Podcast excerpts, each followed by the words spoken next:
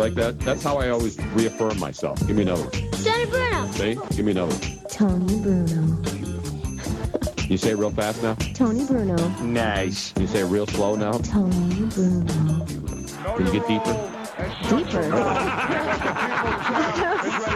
You're a bad man. You're a bad man. Tony Bruno. Tony Bruno. And now. Oh, Tony Bruno. Stop it! Here is Tony Bruno.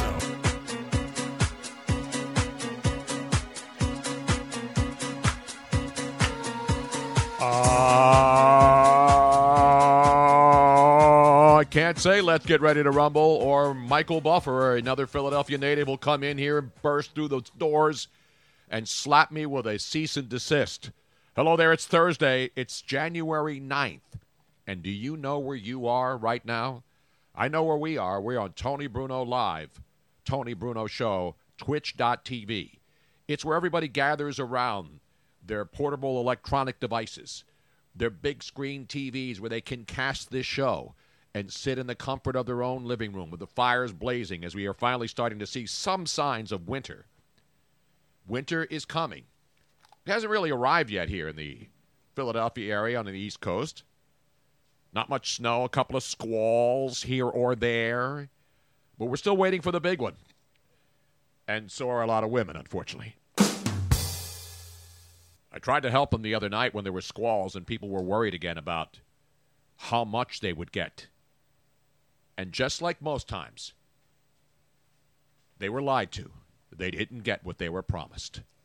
Speaking of that, Miss Robin is here again, putting a smile on her face and putting a, a bra on today so that she once again Yes, does yes. not become the subject of absolutely degenerate loser fans that we love to watch us every single day. I know. I was going to say, don't insult them. no, no, no. We I'm love not- them. But no, I mean, I didn't even notice because you know when you live with somebody, you don't notice that stuff. I mean, I notice, so but I can't sad. see you. You're behind the computer, so I don't check to see if you have a bra on. I know what you look like without a bra on. So if you want to go braless, Robin, go braless, and it's not even St. Patrick's Day yet. You know, I will notice it around the house. But when you're doing a, a program like this Twitch show that we do every day, Monday to Friday, 1 to 3, and we go overtime when necessary, nobody shuts us down here. Yesterday, apparently, Miss Robin, to many, many of our astute observers who watch us every day and listen and subscribe and follow and all the other good things that make your We're life. very, very observant. Yes, they really are. and instead of ripping the, because you don't rip the customers. You know what I mean? It's like people who rip. It's like politicians who rip half the country. They forget that the other half of the country could be listening to you as well. You know what I, am saying? I did not rip them. No, I'm not ripping them. I'm giving them a roaring round of applause. Because what these people have proven, male and female alike, is that they're paying very close attention to this show. You know, most radio stations and most shows, sort of like Robin when she watches TV, she watches shows that you are required to actually watch the screen instead of just listen in the background. And yet she's on her phone tweeting or playing games or playing a game that now she is addicted to more than any drug addict could be addicted to any hallucinogen I keep trying to or get- narcotic. Okay, it's not that I'm addicted to it. This is you I keep trying to explain to you. I have so many things going on in my brain at once.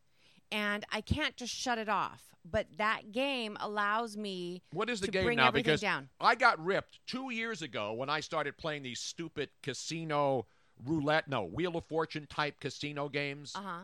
You know, or yeah, the ones that are the the uh, the slot machine type games. Right. I never gambled on them. I never. I would play them and I'd run out of money and I'd go to another game. That's what I do. And that's what I did late at night to go. But I haven't touched one of those games in over two years. But in the time that I stopped it, two years ago at least, Miss Robin has not missed one single solitary day of playing that game. It is an addiction, and I believe there is no cure. Sort of like a lot of other things that are happening out there. So if any doctor out there can help Miss Robin, what is the name of that stupid game you Well, play? there's two. There's two, two or three, and I do the same thing that you do. I, I never pay for anything. So as soon as I run out of lives, I go on to the next one. What's the game called, Robin? Um, there's one that's called the Clockmaker. The there's Clockmaker? Yeah. There's another one that's um um some it, it, they're all pretty much the same. They're like the match three games, and it's just so that I can bring the noise down. that doesn't bring the noise down. Yes, All it it's doing, does. and now science has proven. And you know, this is a show that's that's based on science and scientific facts. There's no way the human brain can multitask late at night after a long day where you've spent your day racking your brain to put together shows, to, to answer emails, to have conversations, Uh-huh. to talk about things that we're going to do later, tomorrow, the next day, about going to back to screwballs in King of Prussia on Saturday afternoon for playoff football action shows. And then you sit around at night. Now, I'm on Twitter a lot, but I'm not focusing on when I turn the TV on and watch science shows at night, I'm not on my phone. I'm not playing games. I have to watch these shows that I'm listening. I just can't have it on in the background because the shows that I watch require you actually watching the screen, not just listening in the background. Like when I'm watching Impossible Engineering last night, and they're talking about building these gigantic tunnels in London to get all the effluent out so that the River Thames is not one big toilet because London can't contain the amount of effluent that flows because there's 9 Effluent. million people. See, I try to keep it clean. The shit. The shit's all in the river. You think our rivers are dirty here in the States. In London, the shit hits the river. The River Thames is the most polluted river on earth now. There's 9 million people in London, That's and they have a pretty system that was built hundreds of years ago that can't handle all this shit. I can't handle all the shit that I've dealt with every day, but I try to. So I'm watching this show about how they're building these massive tunnels underneath the, the River Thames that goes 20 something miles so Well, they can handle underneath all the the entire entire London.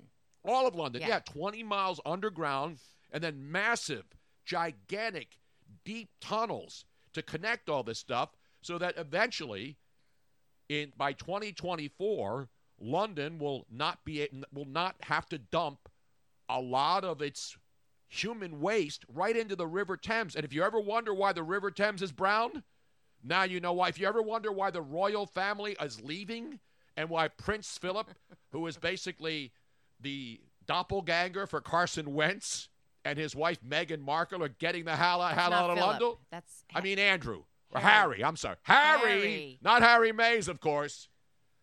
Not Harry, the wide receiver for the New England Patriots. So Prince Harry, the he's the Carson Wentz doppelganger, right? yes, He's a ginger. correct. He's one of the princes. And I, I- I'll get to this later. I don't want to make this at the top of the show.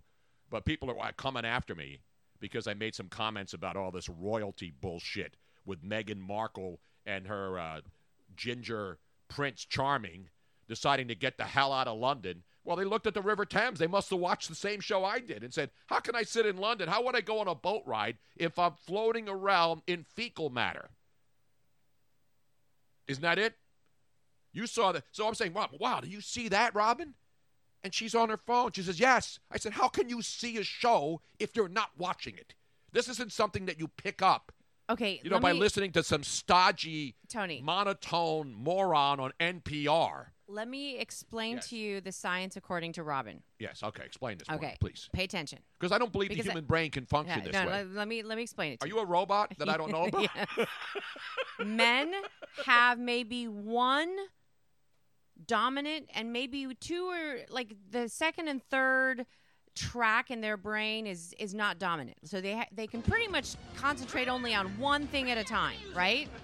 no, I can multitask. No, no. Yes, I can. No, you can't.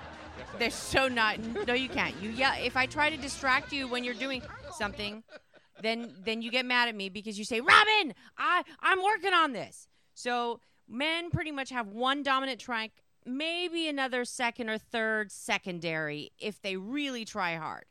Women, on the other hand, have at least four dominant tracks in their brain going all at once. I thought you watched eight tracks back in the day. No, no, no. You've no. now Well, downgraded four. to four no, track? they have an additional four, maybe like secondary, but four dominant tracks going all at once. Is this science or is this yeah, just no, this is science according to Robin, science? and it's Okay, very So it's junk science. no, no, no. It's this is really true, and so because it's all going and it's loud in your brain. I mean, in effect, women are kind of like, um, you know, have you They're if you've from ever Mars? Are they from men are from Venus? What's the one? Men are from Mars, women are from Venus.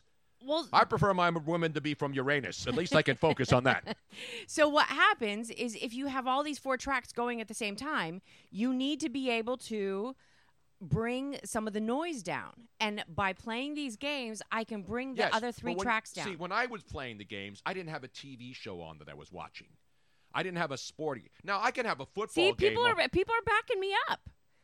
Bartco 24. I'm amazed how the women in my life can hear three conversations in a restaurant going at the same Well, time. because Robin's on Adderall. No wonder why.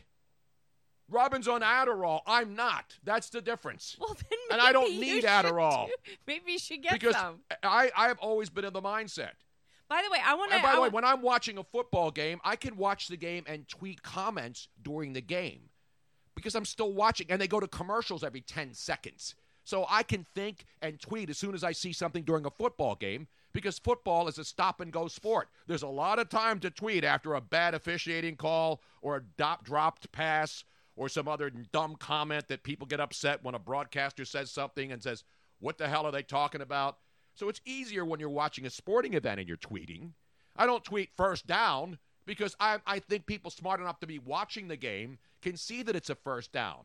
So I don't need to see all the beat writers and all the NFL people telling me that there was a first down.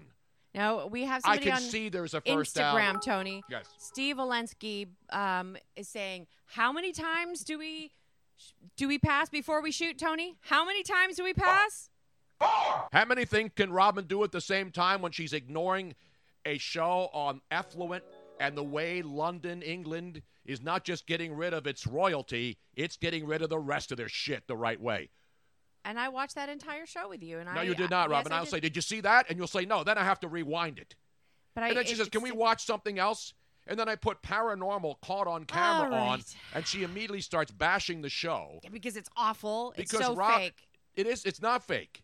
It's it's what people think is real. It's not these mm. paranormal movies which are faked and done with special effects. It's people who catch stuff on video. I'm fascinated by things. I've been fascinated by paranormal for decades. Robin had her phase of paranormal. No, no, you know, it's like people are into wine and then they stop. People who smoke cigars and then they stop. I am still very much into paranormal, No, you're not, but Robin. I'm I'm not into the fake stuff that's This is not fake stuff. That's why I don't go see any of the movies. You know, paranormal experience, uh, paranormal whatever. Come on, people, They're back me up here. These paranormal shows. Every once in a while, you'll see a video that you're like, okay, that actually could be real. But 90% of the time, I know, but I'm fascinated faking. by people catching stuff on video. You know, because everybody's got a camera now. And they still haven't found Bigfoot. And the Loch Ness monster, by the way, has just been deemed fake. Not fake. It's not. It's, It's not, not a- there it's- anymore. it- There's no, no it's- way it's there No, it's not that it's not there. It's not a.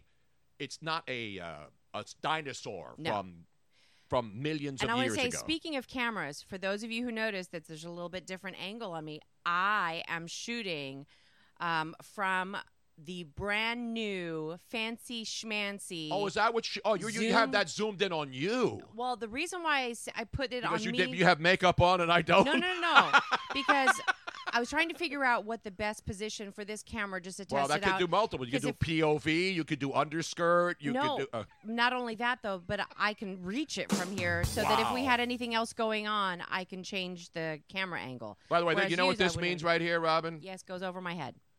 I see. I saw that. Okay. That was my on my second track. I could talk and hear you at the same time. That's how that works. No, it's not. Well, I guess that is anal leakage if the River Thames is full of shit. Yeah. Just like the royal family is, by the way. Hello, John's from Abington, and um, Not John's, it's John from Abington, even though it says John's. God, it says John's. So that From means it's Abing- multiple men who see hookers? I don't know. Wouldn't that be Or multiple no, I Johns? guess it would be John S. John S, S from, from Abington, Abington. Robin. You leave the less uh, S off for saving. So Now- anyway, I- uh, let- wait, let- no, I enough kn- about this. All right, my head's blowing up because I want to get to, to the business. Okay, there you go. Go back to the business. because I'm able to bring it back. No matter how far away I drift, I bring it all back to one. you know what I'm saying? But there's all kinds of breaking news going on. I will publicly again, which is my mission. My mission isn't to just worry about stupid national politics and wars and things of that na- nature. I, I stay up to date on that. If there's a war coming, I probably will know just as soon as everybody else does. I'm not going to be drafted. And so, if you want to be one of those people who just goes crazy about everything and you think the world's ending and climate change is going to wipe us off the face of the earth, go right ahead and believe that. That doesn't mean I have to believe it. We're all going to die, and probably not on the same day. But anyway, I digress. Because we got football action, we got the Eagles now, and media in town now ripping into Doug Pederson, Robin. Because you remember on this show yesterday, Howie Roseman, the Eagles GM, had his news conference, his post-mortem news conference to discuss Malcolm Jenkins, you know, players, who are they going to draft, are going to look for somebody. And of course, no questions are actually answered because we live in a world, not just of movie trailers where the guy says, in a world, in a world of NFL disinformation and misinformation. Doug Pederson yesterday, was he lying? Paul Domowitch, by the way, a local writer, has been here for a long, long time, going off on Doug Pederson today. Even John McMullen, my buddy, John, I want to, we should get John McMullen on Okay. because everybody is going off on the Eagles today, and it's legitimate media people who are there every single day. You know, all of us who are on Twitter, you know, I watch all the sports, I follow it, but I'm not in the locker room every day, so I'm not going to pretend. You know, all the talk show hosts who haven't been to a game in decades sit at home and watch the game, and then they're experts on everything that's going on behind the scenes. You can't be an expert on what's going on behind the scenes unless A, you're Josina Anderson and you're banging a couple of players in different lo- locker rooms to get the inside dirt to help mess up the locker room chemistry by reporting on some miscreants who don't think that anything's going their way, so they've got to go yap to Josina Anderson, those types of muckraker reporters. We have real reporters in this town We're there every day and listen to every news conference, every post game press conference, everything Doug Pederson has to say. And Doug Pederson, and I'm not defending him, I'm just trying to explain why everybody's upset today. Because yesterday, while Doug Pederson was doing bizarre things with a water bottle in the background, That was really weird. I mean, he Did was any- did- making love. I need to pull that up Yeah. because if people did not see that, So yesterday, Howie Roseman, whoever was shooting the uh, the angle, because it was a side angle, it wasn't straight on when you see a news conference, and then you see all the advertising, the Gatorade bottles up on the dais, right on the podium, and then behind you they have all their sponsorships, Bank of America, whatever, and it's usually a straight on shot that's a pool feed that everybody uses. Yesterday, the media was had their own, and everybody uses their phones now, and they go live on Periscope and all these other events places. And so, one particular angle of Howie Roseman, as he was answering questions from the local media here in Philadelphia, they caught Howie, they caught Doug Pederson, the head coach, di- directly behind him and to the right side of the screen. But on this angle, he was directly in the camera shot, so you see Howie Roseman in front, and then as you keep looking right behind him closely, he has a water bottle and he is doing all kinds of bizarre things with that water bottle. He's not just drinking water bottle action. I thought maybe he had, you know what I thought? I thought he was like Robin. Robin always has her little uh, lip balm thing. And she has it she has one in every she has one in every pair of pants, every shirt, every drawer, every place in the house. Those Burt or that the Burt's Bees, which ones do you like? The Trader Joe ones? Trader Joe's, it's the green. what are they called, Robin? They're called Lip Balm Virtuoso. Oh, excuse me. So she uses lip balm a lot, a lot. So I thought when I first saw that Doug Pederson video that Found he it. was working like lip balm. You know, people who have like Robin. That's another one of her obsessions is lip balm. Now I use lip balm if I'm in the sun or if it's really cold out. Robin uses it all the time. I'm not knocking her. That makes her happy. It makes her feel better. I, uh, that is when you say when you accuse me I'm addicted to things. That is the one thing I will admit. I am totally. But it's not addicted. a dangerous addiction unless they find out in a couple of years that there'll be a lawyer commercial on. Have you Uh-oh. used? Have you There's a used? lip-" doorbell. I know there's a doorbell, Robin. I'm doing a show. I'll be right back. the The phone isn't ringing. The doorbell is ringing, and Robin always waiting for Amazon packages to arrive 24 hours a day. So anyway, if you haven't seen the video of Doug Pederson yesterday, he's doing all kinds of weird gyrations, gestations, uh, all kinds of tations. He's got his stick in his tongue in it. He's I don't know what the hell he's doing with the water bottle. And water bottles seem to be a big deal to a lot of people. Did we get another box? Another Yes, another box. Robin is really happy now. Is it heavy? Is it heavy? It's from Carson City, Nevada. Hello. Okay, I have the video, Tony Bruno. All right, so let's show the video. Robin had to go up and answer the doorbell because we don't have a butler or a maid. We're not the royal and family. I'm not. I'm, I'm not going to play any uh, sound of this. It's yeah, just, roll the tape. For those of you who haven't Whoops, seen there is this, sound. Hold on. yeah, there's a sound because Howie Roseman is talking. I'm just going to turn the sound off. No, no, you, well, no. Play the sound. Okay. coaching staff or the personnel And I want to see the I video. feel like you should bring in a senior evaluator or someone on the fe- offensive side to come in and look at the team and bring a different perspective to that process. For personnel and Now, watch in the background if you can see this. Howie Roseman talking. Doug Pederson doing water bottle tricks. It's very strange. What's he doing with that He's, bottle? he's rubbing the top of the bottle over his lips constantly. Maybe his lips were chapped and or He was doing a combination, drinking the water and using the liquid to moisturize No, I, his I think the supple bottle. lips. I think the bottle cap is on. He's just sort of he he here. So Can you see if the cap's on? yeah, the cap's on. I can see that the cap. I can't is on. see the cap. It looks like he's licking. He looks like he's fondling. He isn't inserting it in other body parts. He was just I can't see the video because I don't have it up there. He's he was rubbing the bottle cap over his lips. And then he's smiling. Maybe he, maybe he, uh, maybe he, there's a certain joy. Okay, I'm gonna turn this sound off. So that Turn we the can- sound off. I want to watch it. Okay, it. I'm gonna go back again. You to the have it beginning. where it's zoomed in. Yeah. So look look look behind you in just a second, Tony. I'm looking. You're gonna see you're gonna see it in a minute where where he's gonna there. See, he's just rubbing the bottle cap over his lips. Somebody did a Zapruder film breakdown of this yesterday. That's Jamie Apody from ABC's 6ABC, who's a good friend who I've known forever from LA days. And she shot the video, but behind it, Doug Pederson, somebody zoomed in and just, because I don't want to see Howie Roseman. It is very strange. It is but I weird. think I've done this before. Well, that's what it looks like he's doing. I don't want to go all phallic on you, but I have never seen a grown man hold a water bottle while he, without even realizing he's being. Take it. Take the take this water bottle, Tony. Let me have it now. Okay. I'm going to recreate Doug Recreate. Pederson, although he has one of the smaller bottles. Yeah, and then just just rub it. I Don't- like I like my bottles. I like if I'm going to be mouthing something, it's got to be big and thick. Yeah. I don't want no stinking little like small water bottle. So just, So just he's rub like, it. He's just no, no, no. Just don't don't pucker. Just rub rub the thing. There you go. that's not it. God, Tony. Oh. Stop. Yeah, you obviously don't know how to do that. Ay, papi, qué rico. Dame más, dame más, oh. dame más. Take it all, baby. Take all of that bottle. It's so weird.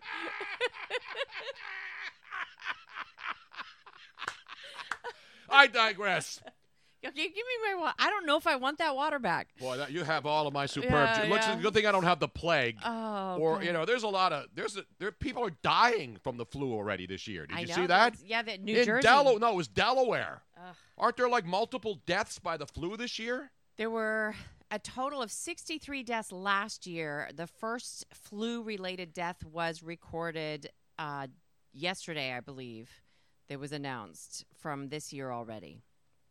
Very sad. So People- be careful out there. Wash your hands all the time. I don't do flu shots, and the reason I don't do flu shots is because the flu shots that they give you now are basically all the strains from last year and the previous years. And then all of a sudden a new flu strain comes in and the flu shot doesn't do anything. And I'm not telling you not to do it. I'm not one of these anti-vaxxers.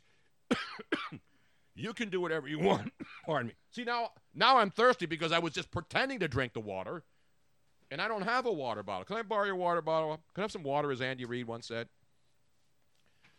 You know, pretending that you're filleting a water bottle is, is really makes you thirsty. I just figured out. Hang on a second while I have a bottle of water. So anyway, Yeah, uh, John's fr- John S. from Abington. I thought no porn was allowed on Twitch. that was not porn. That, That was, was- not porn. By the way, the Cinemax, Skinemax movies at night are technically not porn because while there is nudity, it's simu- It's not even simulated. You know, they shoot those movies now that are real porn movies, and they shoot two versions of. Them. They shoot two angles. They shoot the you can't see anything angles, not the shot angle. They don't shoot that. They don't show that. Anyway, you know what I mean. Simulated porn is allowed. So, anyway, let's get it back to the Eagles. So, when Doug Pederson had his chance to speak yesterday, are you texting John McMullen, Robin? I actually need to find his phone number. I don't have his phone Are number. Are you serious I right now? No, it's a total outrage. Are you? Oh, already? For, we did four months of shows with John McMullen, I am Eagles in. NFL Insider.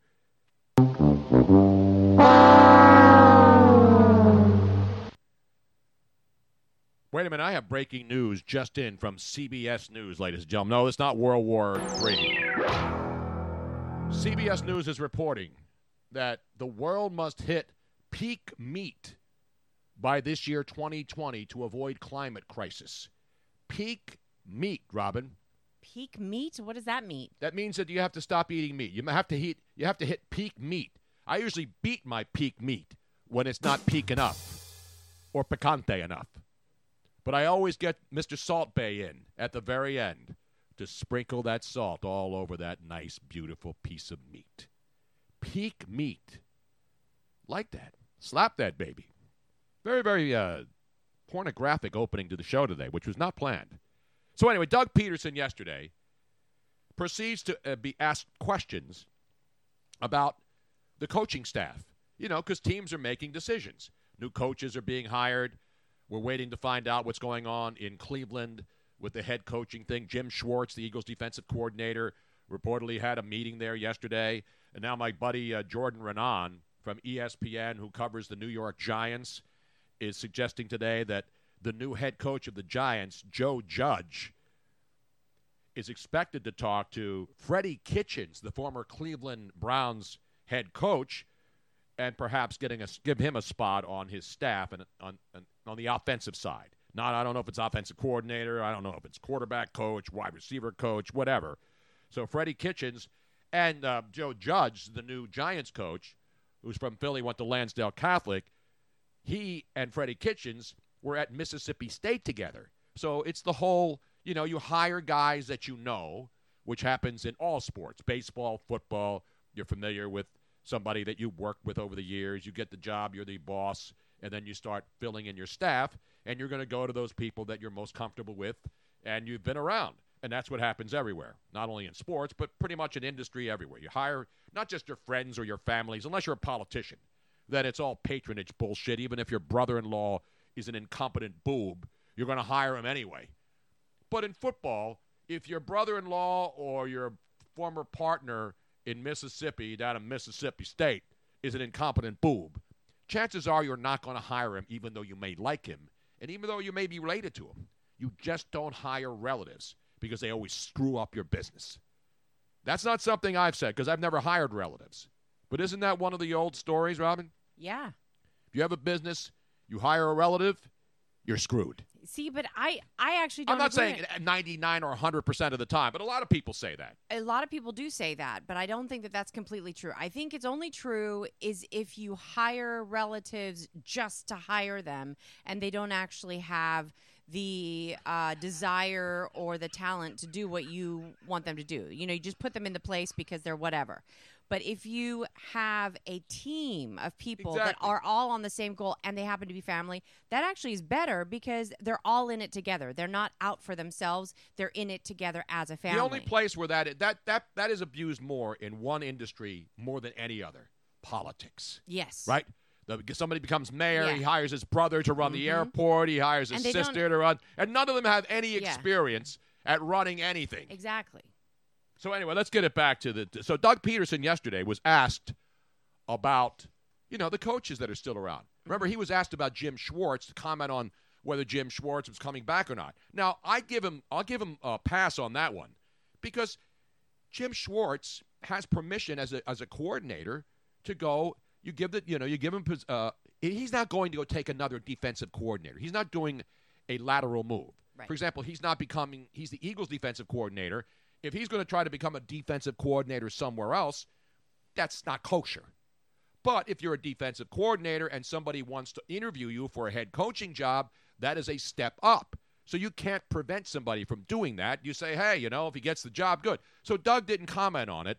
And that to many in the media and people watching the news conference was, well, Doug doesn't care if if uh, Jim Schwartz leaves. I don't think you can say that definitively. I think you can say, what's he going to say? Is he going to say, well, you know, I, I hope he doesn't get the Lions job so he can come back and be and continue to be the defensive coordinator? No, he doesn't say anything about it because he doesn't know whether he's going to get the uh, head coaching job with Cleveland. Right. And he doesn't have to answer if he doesn't get the head coaching job, whether he's firing him or not. If he wanted to fire him, he would have fired him at the end of the season, right?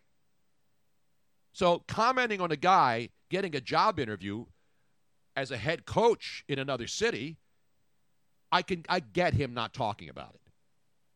But the other thing that he said yesterday that really has really pissed off a lot of the local media, including Paul Domowitch and other veteran guys in this city who have been around a long, long time, is transparency.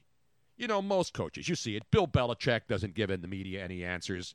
He puts them in an uncomfortable position where they have to be afraid to answer, a, ask a question because they, they're worried that he might not even scold them, but give them an answer that seems like he's talking down to them. How dare you ask me a question about something that actually happened or something that might happen? Doug Pederson is part of the modern day. I'm not going to say anything, even if I know it to be fact. And what makes the situation yesterday with Doug Pederson's news conference is when he was asked about his assistant coaches, not just Jim Schwartz, where he didn't talk about it, but his offensive coordinator, Mike Groh, and not Mike Groh, of course, of uh, he's, he would Dirty never, jobs. He would never get fired. Mike Groh is a human god. Yes, he is. He's just a brilliant, brilliant man. But Mike Groh, G R O H, and the wide receiver coach, Carson Walch, Walch, W A L C H, Carson Walch. And they must like him because his name's Carson, and the quarterback's Carson, and he's the wide receiver as coach Carson. Carson, Carson, Carson. He was asked yesterday about those two guys on his uh, on his offensive staff, and he said they're coming back. Yesterday he said that. Today, boom. What happened, Robin? Out of here like Vladimir. So why would you? We getting John on the line? Yes. Can you? Uh, yeah, because I want like. to do him now, or do you want to finish no, this? no. I want to. I want to get. Not necessarily do him now, although he's an attractive balding man like myself with a gray beard and a man who understands sports and especially the National Football League and sometimes delves into wrestling, old school wrestling, new wrestling. He's a very, very. He's a he's a he's a renaissance man. Not Joe Walsh, of course. Thank you very much, Stevie B. Before we get too far away from one of the things I threw in there, the peak meat. Stevie B, our buddy, said peak meat was his name when he was in the porn industry. In fact, I may change my I may change my my Tinder handle to Peak Meat. It's a good name right now. Peak Meat could be a group, it could be anything. But ladies and gentlemen, one of the other local media guys, not the ink stained wretch, even though he is an ink stained wretch, but somebody already has taken that title. He's the great John McMullen from 97.3 ESPN and, of course, NFL and Eagles insider. He's in the locker room every day. He's at the games. He, too, was there yesterday, and he, too, is visibly, visibly shaken at what happened. Not because coaches always throw smoke and don't want to say things, but because the coach yesterday said two guys were safe, and today they're apparently gone, according to Chris Mortensen and, and, and, and of course, uh, Adam Schefter at ESPN. John McMullen joins us. John, how are you today, buddy? Doing well. Thanks for having me, Tony. Now, I saw your tweet because you you posted the Eagles statement on uh, the situation now, which I, I guess is official, that Mike Groh and Carson Walch are gone. And yesterday, you were there with the rest of the media, and while Doug was playing with a water bottle and then spoke about how those guys were safe, they're not safe anymore, and now there's outrage throughout the Delaware Valley. Paul Domowitch and many other long term scribes are visibly, visibly shaken about the lack of transparency. Yeah, well, I, I have a little bit of a different take. I, I, I don't think Doug has any power. I think this is coming from above. Mm-hmm. And I think, Tony, if you go all the way back to uh, after the Eagles won the NFC East, uh, Doug went unprompted and brought up the the great job Mike Groh did to get these practice squad players and these players you never heard of ready. Yep. Mentioned Carson Walch by name. Did it again yesterday and flat out said they'd be back. So I get, you know, Damo's a good friend of mine. I get why he's upset because the first thought process is why is this guy going up to us and lying to our faces and 24 hours later uh, saying something different? I don't think he was lying. I think he wanted those guys back, and whether it's Jeffrey Lurie, whether it's Howie Roseman, they wanted a scapegoat. Jason Peters, somebody above Doug on the flow chart, eh, wanted a scapegoat, and these guys were the obvious scapegoats. That's how I am taking this. No, I, I agree with you. And I, I even mentioned before we, we called you that where people were outraged yesterday about his lack of, of any kind of comment on Jim Schwartz. And I understood that because Jim Schwartz is still his defensive coordinator, and he's not making a lateral move to another team to take a job as defensive coordinator, which would be a, an outrage and questionable. But he's getting interviewed for a potential head coaching job in Cleveland. So what is he supposed to say? Is he supposed to say, you know, well, if Jim doesn't get that job in Cleveland, I want to keep him here? You can't say that, and you can't say, I hope he gets the job in Cleveland, because then it looks like you want him out of here. So I didn't, I didn't have any problem with the way he approached the Jim Schwartz situation. And again, who am I to say that I should have a problem? But what, what Paul Domowitch is saying, and I'm not disagreeing with Paul, he, he suggests in his piece that you know, coaches don't normally say anything, and we always were mad at Andy Reid in this town for never giving us anything. And a lot of coaches don't give any, uh, us anything, especially Bill Belichick. But coaches don't give you anything, and then when they say something, we're going to trash them for not being transparent. Yeah, I, I mean, well, I'll say about Schwartz. I, I I thought the messaging was bad there. I think it's pretty easy to get across to convey what you want to convey, and you're right. You're exactly, Tony. That's what you should say. And and Doug said part of it. He said, uh, "Look, I've I've a lot of respect for Jim. I think he deserves to be head coach in this league." Uh, and then you say he's under contract uh, uh, through 2020. Uh, and he'll be back if we have the opportunity to keep him. I think that's pretty clear cut. I think Doug messed that up, and it was pretty easy to convey. I think that was a messaging problem. He struggled with that. Uh, but for the guys today that got fired, I, I mean, he, he said they'd be back less than 24 hours ago. So there's a couple things. Uh, a, I, I don't think Doug wants to make himself look like uh, a, a dummy, number one. So that's why I tend to look away from Doug Pederson. And B, you know, the Eagles are not, it's not like they're at our bequest. If they haven't made these decisions, they could have held off that season ending press conference to today or Friday. It's not like we have the scheduling. So if he had not gotten approval from Jeffrey Lurie to bring these guys back, or Howie Roseman, or whoever made this decision, uh, you know, don't say anything. But the one thing you can't say is no, they did a great job. They'll be back. That's what Doug said. 24 hours later, you have something completely different. That makes the organization look bad. Totally and, agree. And they do look bad. You're absolutely right, John. And again, I don't want to bury Doug Pederson here because I think he's done a great job here. You know, week to week, everybody complains about play calling and this and that. But you're right. I mean, that was Howie Roseman's end of the year post mortem, which you know, he doesn't talk during the season. And he always tells everybody, you know, I'm going to talk at the end of the year. And you're absolutely dead on right that he did it yesterday because I guess Howie wanted to do it yesterday. And so he needed to have Doug there too, I guess, to, to answer questions as well. I would have rather Doug stayed there with the water bottle and just kept rubbing it around his mouth and not said anything because he put himself and the organization put him in a bad position that, as you astutely point out, could have waited another day so that you don't look like complete boobs when you say these guys are coming back and then they're gone the next day. I mean, that's that's just that's the power of when you're an employee and your bosses tell you what to do, you get put in the spot where you can say something that now makes you look absolutely ridiculous 24 hours later.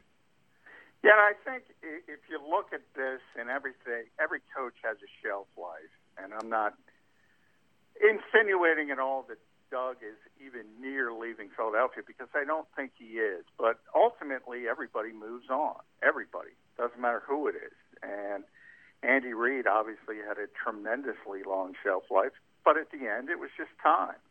When we do look back at, at Doug Pederson, uh, and when he is finished, whether that's five years down the road, ten years down the road, whatever, you're going to look back at days like this and say, this is not the first time this organization has hung him out to dry. Uh, where he has to go out as a spokesperson. You mentioned how he doesn't talk during the season. Jeffrey Lurie doesn't talk during the season. Um, and, and he's got to go out and be the face of this franchise and say things. And often he's not given the information or the correct information of how the organization feels. And you have these contradictory things. You go all the way back to the Super Bowl championship and the White House controversy. Yep. Yeah, that had nothing to do with Doug Pederson, but he had to go out there and he had to address it, and and, and he had to give information he didn't have because Howie Roseman, Jeffrey Lurie didn't have the you know whats to go up and answer questions. Uh, and I think there's a similar situation.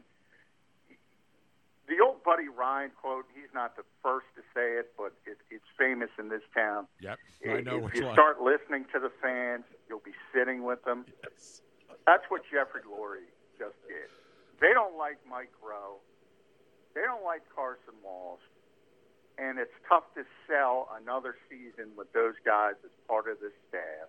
And he wanted a scapegoat, and, and that's what happened here. Now, another name that's out there, and I haven't seen any relation, but of course, uh, my buddy over there at uh, NBC Sports Philadelphia, who's in the locker room and interviewing the guys every single time, says, "What about what if you're worried about uh, Carson Walch and Mike Groh? What about Cory Undlin, the defensive back coach? Is that another Howie call, or do they have to wait for Jim Schwartz to to make a decision on who his defensive uh, all his assistant coaches are going to be. Who has the call on that? I know obviously it's ultimately the general manager, you know, but Derrick Gunn made a great point on, on a question today. What about Cory Undlin? Who's been more under fire than the defensive backs on this team? And so if you're going to get rid of the two offensive guys, is he safe? And who makes that call now? Yeah, I, I, I, I joked, and I've joked to you, I'm sure, at times. When I do the organizational flow chart, uh, I do, it goes Lurie, uh, Peters, Roseman, Schwartz, then Pederson. Uh, I do get the feeling they're definitely more afraid of Jim uh, because of the way he carries himself and his personality. But no, they make decisions. I mean, Andrew Sendejo, I often bring up. Jim Schwartz wanted him here. Uh, Howie Roseman made that decision if they don't want Cory Undlin here, he's not going to be here. Uh, I do think there's a certain segment of the fan base that, yeah, points at him, and and and similarly to those guys, Mike Groh and Carson Walch. But I don't think it was at that level. Uh, I could be wrong. You could hear different things, but everybody wanted Carson Walch out, and 99% of these fans wanted Mike Groh out. I, I don't get that kind of DEF CON, you got to get rid of Cory Undlin. A lot of people don't like him, uh, but I, I, I don't get that same feeling. We're talking with the great John McMullen, our buddy, our Eagle Insider. You can follow him on Twitter. He's always locked in at JF McMullen on Twitter. He's there all the time. So now the next move is, you know, assistant coaches. Who's going to replace Groh? Who's going to replace Undlin? Uh, not Undlin. He's not gone. No, Carson Walch. And we're seeing a lot of, you know, Joe Judge. We talked about him the other day, the Lansdale Catholic uh, guy who's now the head coach of the Giants, apparently talking to Freddie Kitchens, according to Jordan Raanan from ESPN, who obviously a local guy and who's up there covering the the uh, Giants for ESPN, says that Freddie Kitchens and he went to Mississippi State. They were at Mississippi State together, and so we're seeing, and this happens all the time, John, as you know, you know, Freddie Kitchens, Mississippi State guy, Joe Judge, Mississippi State guy. Let's bring him in. He's out of work. Put his offensive mind to work in some way, shape, or form with the Giants organization. And so, as teams are now making moves with assistant coaches, especially the new coaches installing staffs, wh- what is there a sense of urgency for the Eagles to make a decision sooner than later and, and pinpoint and pick out the guys that they think will be better suited to to be the offensive coordinator and the wide receivers coach or the quarterbacks coach? Well, there's always urgency when you're competing for the same people. You see that with head coaching all the time. That's why Matt Rhule got that contract in Carolina because they knew the Jet was waiting. They knew the Giants wanted him, uh, and and you have to act very, very quickly if there's competition. Uh, from the Eagles standpoint, I think the key is, and I, I, I know I've already heard it. I've already got people tweeting me, asking me. Everybody wants Deuce Staley to be elevated to offensive coordinator. I think they have to look outside the organization. I think that's the whole problem. You need new eyes. You need somebody who's away from the situation. Remember, Doug Pederson had an opportunity to elevate Deuce uh, a couple of years ago, and he decided Mike Groh was better. So this assumption, because the the fan base liked him as a player, that he would be a good offensive coordinator, I think is a flawed one. I think they have to look outside the organization. Uh, I think they need more of a veteran presence. Everybody wants to default back to Frank Reich. Well, Frank Reich was uh, a longtime coach, a longtime coordinator, uh, a former quarterback himself. He's been around this league for for decades. If you want a, uh, Frank Reich, if you think he was so great, well, you don't want Deuce Staley to be the offensive coordinator.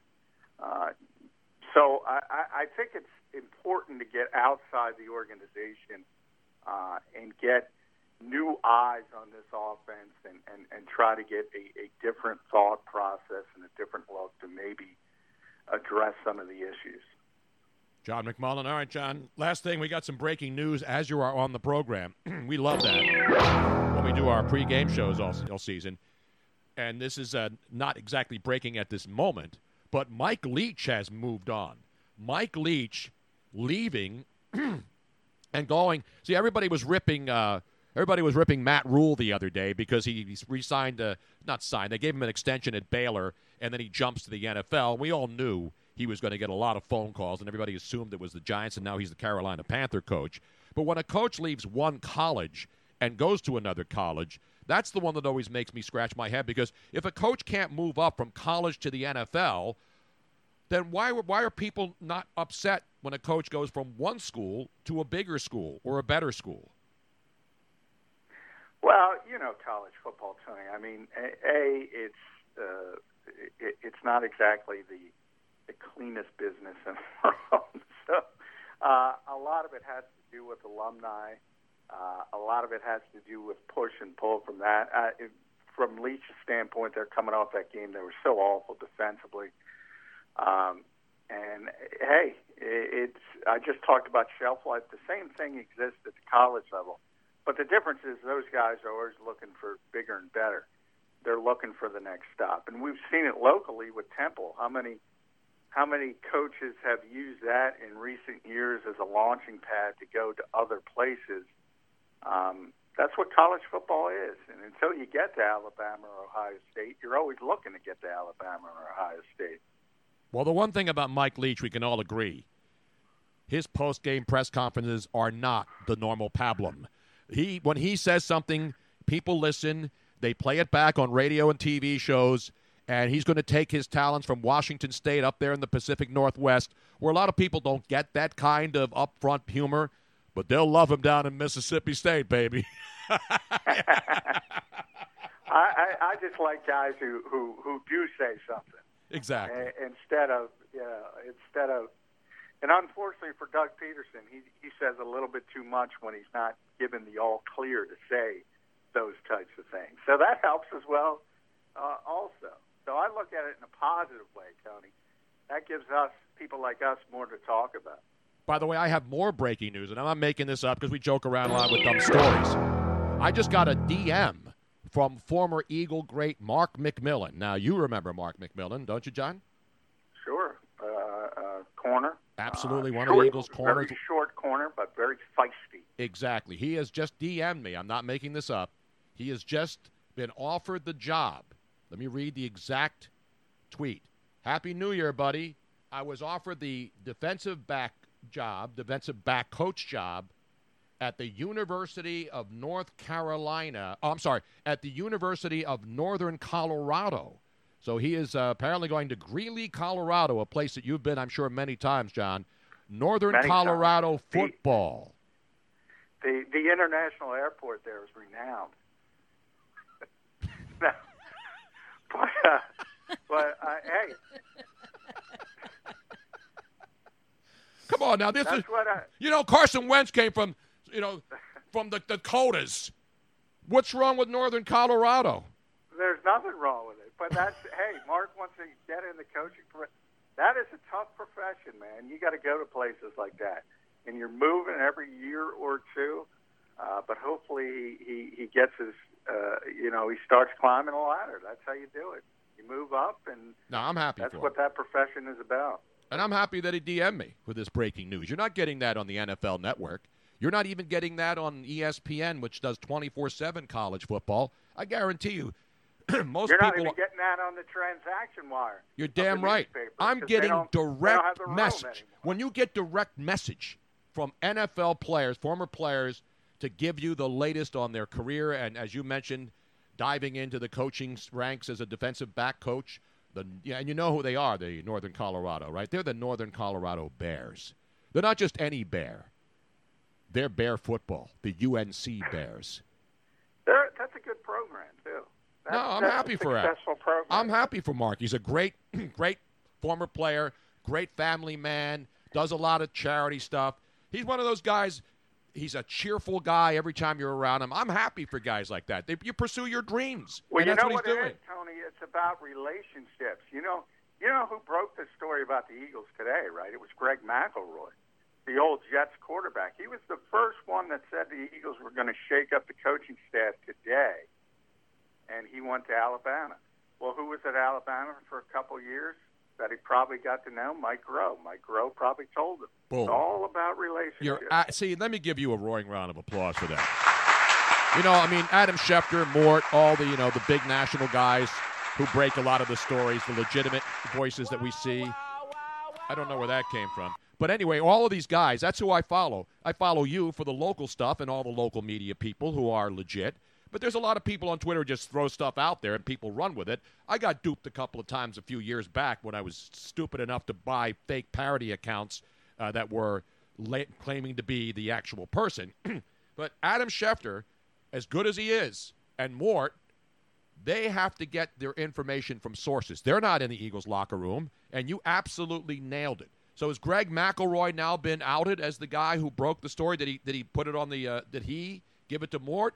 Is he being credited with the story, or how did you find out it was Greg I, McElroy? I don't. I don't know if people have credited him, but uh, uh, he was on this morning very early that said he heard the Eagles are going to shake up the coaching staff, um, and he was the first one who mentioned anything, and obviously it came to pass. I find it very hard to believe he got lucky, uh, and and.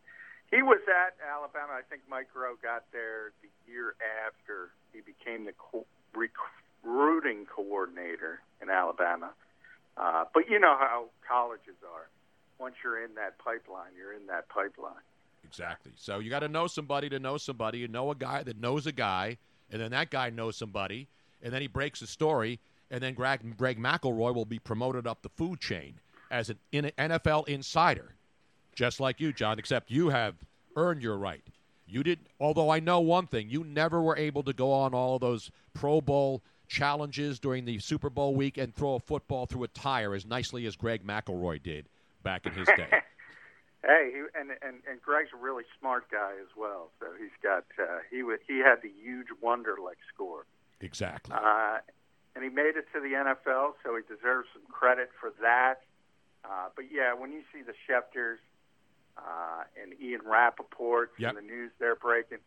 It's coming from HR, and I'll let you do the homework on that. But HR does not stand for human resources in this case. or home run, which you know chicks dig the long ball and they love dingers. And last thing, John, our our Twitch audience is vast. It's it's worldwide, and here we are talking about the University of Northern Colorado Bears in Greeley, Colorado. And Bartco24, one of our Twitch followers, said, "My son, a proud UNS, UNC graduate, you fly into Denver and you drive up." And I don't believe he appreciates your cheap shot at the Greeley, Colorado International Airport, John. Well, uh, they're still going to come. Everybody, if we learned anything from Ricky Gervais at the Golden Globes, don't take yourself so seriously. It's all a joke. Well, I think I may have to start doing that now in my career after almost 50 years. Start? I, I, I've just, just been taking myself way too seriously over the last 50 years. And I'm going to try to change my New Year's resolution on January 9th, John. I'm going to start approaching things with humor and not take everything so seriously. The great John McMullen, ladies and gentlemen, answering questions, and as always, answering questions and questioning answers. That's why he is who he is. John McMullen, ladies and gentlemen. John, I think we're going to be doing maybe, uh, I don't know if you're involved, but we have a pregame show up in, uh, but I don't know if you're a part of it. I'll find out. Saturday, live, countdown to kickoff returns up to King of Prussia. If you're not there physically, I'm sure we'll be checking in with you for playoff action Saturday from 2 to 4 at Screwballs in King of Prussia. Live, baby, to get ready for, for of course, Minnesota, San Francisco, and uh, Saturday, of course, the other game is Tennessee at Baltimore, the night game. So 4:35 and then 8:15 the games, and on Sunday 3:05 and 6:40 in the divisional playoff weekend. And hopefully we'll talk to you, if not see you. John, great to talk to you, buddy. All right, thanks, Tony. Appreciate Thank- it. Thank you for uh, for giving us your time today. Appreciate it. There he is, the great. Let me put my hands together one more time for John McDonald.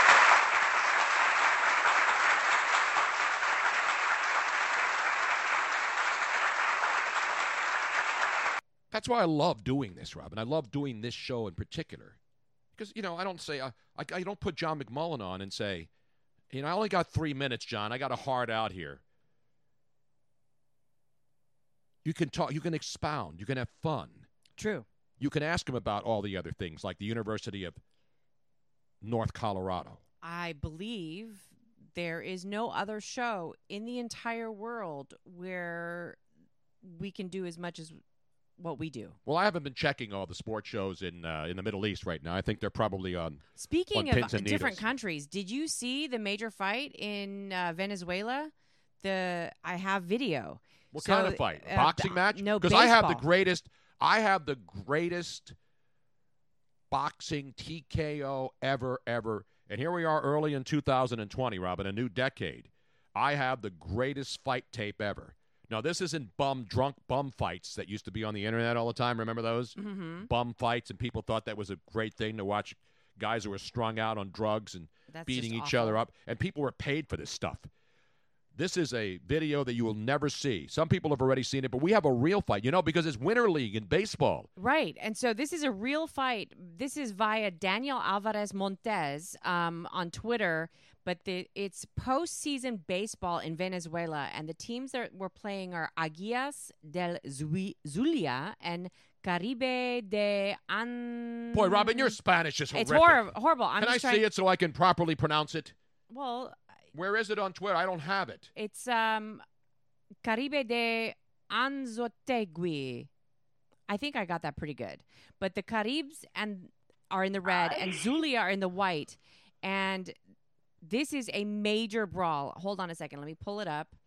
Um, and you will see it. So this is an actual baseball. I thought Venezuela. I thought maybe they, maybe are they fighting for food or did they get the provisions yet down there in the supermarkets? Unfortunately for those people down there who we saw, you know, going into empty stores because their government's corrupt and they take all the money away and the politicians keep it, but the poor citizens get screwed over. I love some baseball action. I love a little brouhaha, Robin. well, is this, this, is a Pier? major. This is a major brouhaha. Is this a Pier Six brawl? We haven't heard of that in a long, time. I think long I- what I was told that the um the hitter takes his ba- his cl- bat and goes after the pitcher. That happens a lot. Hold on. Let's go to the tape right now, ladies and gentlemen. Here's what's the count? Let me look now. So the score is what? I can't see it because it's too small. Can you make it bigger, Um, Robin? I can't make it bigger. Yeah, can you make it bigger on the screen? uh, one to thirteen looks like. so it's thirteen to one. It's a Yeah. beatdown. It's a thirteen to one game. What inning is it? Because this is all important for context. You got to have Hold on. context. Let me see if I can blow this up at least. Oh, maybe blow it up. Not like Doug. Not Doug Pederson blowing on a water bottle blow up. no, no, no, no, no. I want to see So, this baby because I want to do some blow by blow because I wanna- have I have not seen this video. I heard about it this morning. I didn't have a chance to see it, but we love we don't love brawls. So it's 13-1 apparently in the second inning of play. In other words, it is an absolute butt whipping. Yes. Early in the ball game, a mismatch. Uh, let's go to the tape. All right, here's the pelota. Here's Tres y the, nada. the wind up. It's a stretch. Lanza Nesby, pelotazo. Oh, and he y throws it right at him in the butt. And he goes right after the catcher with the bat. Oh, and here they come. sí se va a poner muy incontrolable porque fue demasiado descarado el pelotazo de Ángel Nesbitt. Golpes otra vez y Y ahora se están efectivamente lanzando Joan desde la tribuna a- al terreno de juego. Se están lanzando ahora objetos. Esto es la- Wow. muy lamentable. Sí, pero, Pero debió, debió haberlo expulsado. Después, Claro. después que le hace el picheo detrás de la espalda, Alex Romero ha habido expulsado el principal. Why are you making it smaller? I wanna No see this. y esto es lo que provoca, porque ya había advertencia, ya hay warning. Y la advertencia se hace para esto. Si hay un pelotazo o un picheo, Can you understand what they're saying? Of course, I want to see the action. I don't care what they're saying. No lo hizo el principal. Lamentablemente se le escapó también de las manos esta situación al principal. Y esto es muy lamentable. So it be- basically becomes like an MLB fight. Nobody does anything. So they all go running around and, and there's no hands. Now, that's that's the, one of the most vicious things because normally, as we've seen in the major leagues here in the United States of America, when somebody gets hit by a pitch in a blowout, it's obvious he's throwing at the hitter. But normally the batter grabs the bat and runs out to the mound because it's the pitcher that throw the bull, throws the ball at the guy Right. when he's got to hit him as like the cowards do in baseball, which I've been against forever. And this guy, the hitter who gets plunked, he immediately starts wielding the bat at the catcher. That's something you rarely, if ever, see. Now here's the whole sequence. Apparently, So earlier in the game, somebody gets plunked high. He gets one high and tight, and it's still thirteen to one. So the Zulia team guy throws at the other team, and the bench is empty, but there was no no brawl. So then that was the retaliation. ah, See how it works? One, Ah, see, one see. slapdick pitcher has is told by his gutless manager to take a, a lethal weapon and throw it at a guy because his pitching staff is not good enough to get people out and is losing 13 to 1. So then you got to send a little chin music to the next batter who probably, you know, hit a home run earlier because it's 13 to 1. And so what happens then? They get a warning and then of course next inning Oh, there's some hands being thrown there for the Yes. earlier one. This was the prelude, right? Because the guy that got, and I don't even think the guy got plunked there. Well, John Morales from NBC says this is the absolute worst example of homers in narration I've ever heard. One minute of being incensed at the pitcher, not a word about the batter attacking the catcher with a bat. Even they should be suspended. No, there's some hands. It looks like a lot of hands being thrown. Oh yeah, no, this is like punching and It's about damn time. Listen, I am not about. I hate the stupid baseball unwritten rules of, hey, you hit our guy, we hit your guy. Now it's not. You don't even have to hit a guy anymore. Ooh, that ball got real close to a guy. That means empty the benches first. And then when the next guy comes out and throws it right and hits the person in the back of the hip, then we'll get serious. Then the guy who gets hit has to take a deadly weapon and go after the catcher. Here, and there were a homer call. Of course, obviously, the team that was uh, the team that was losing Mhm.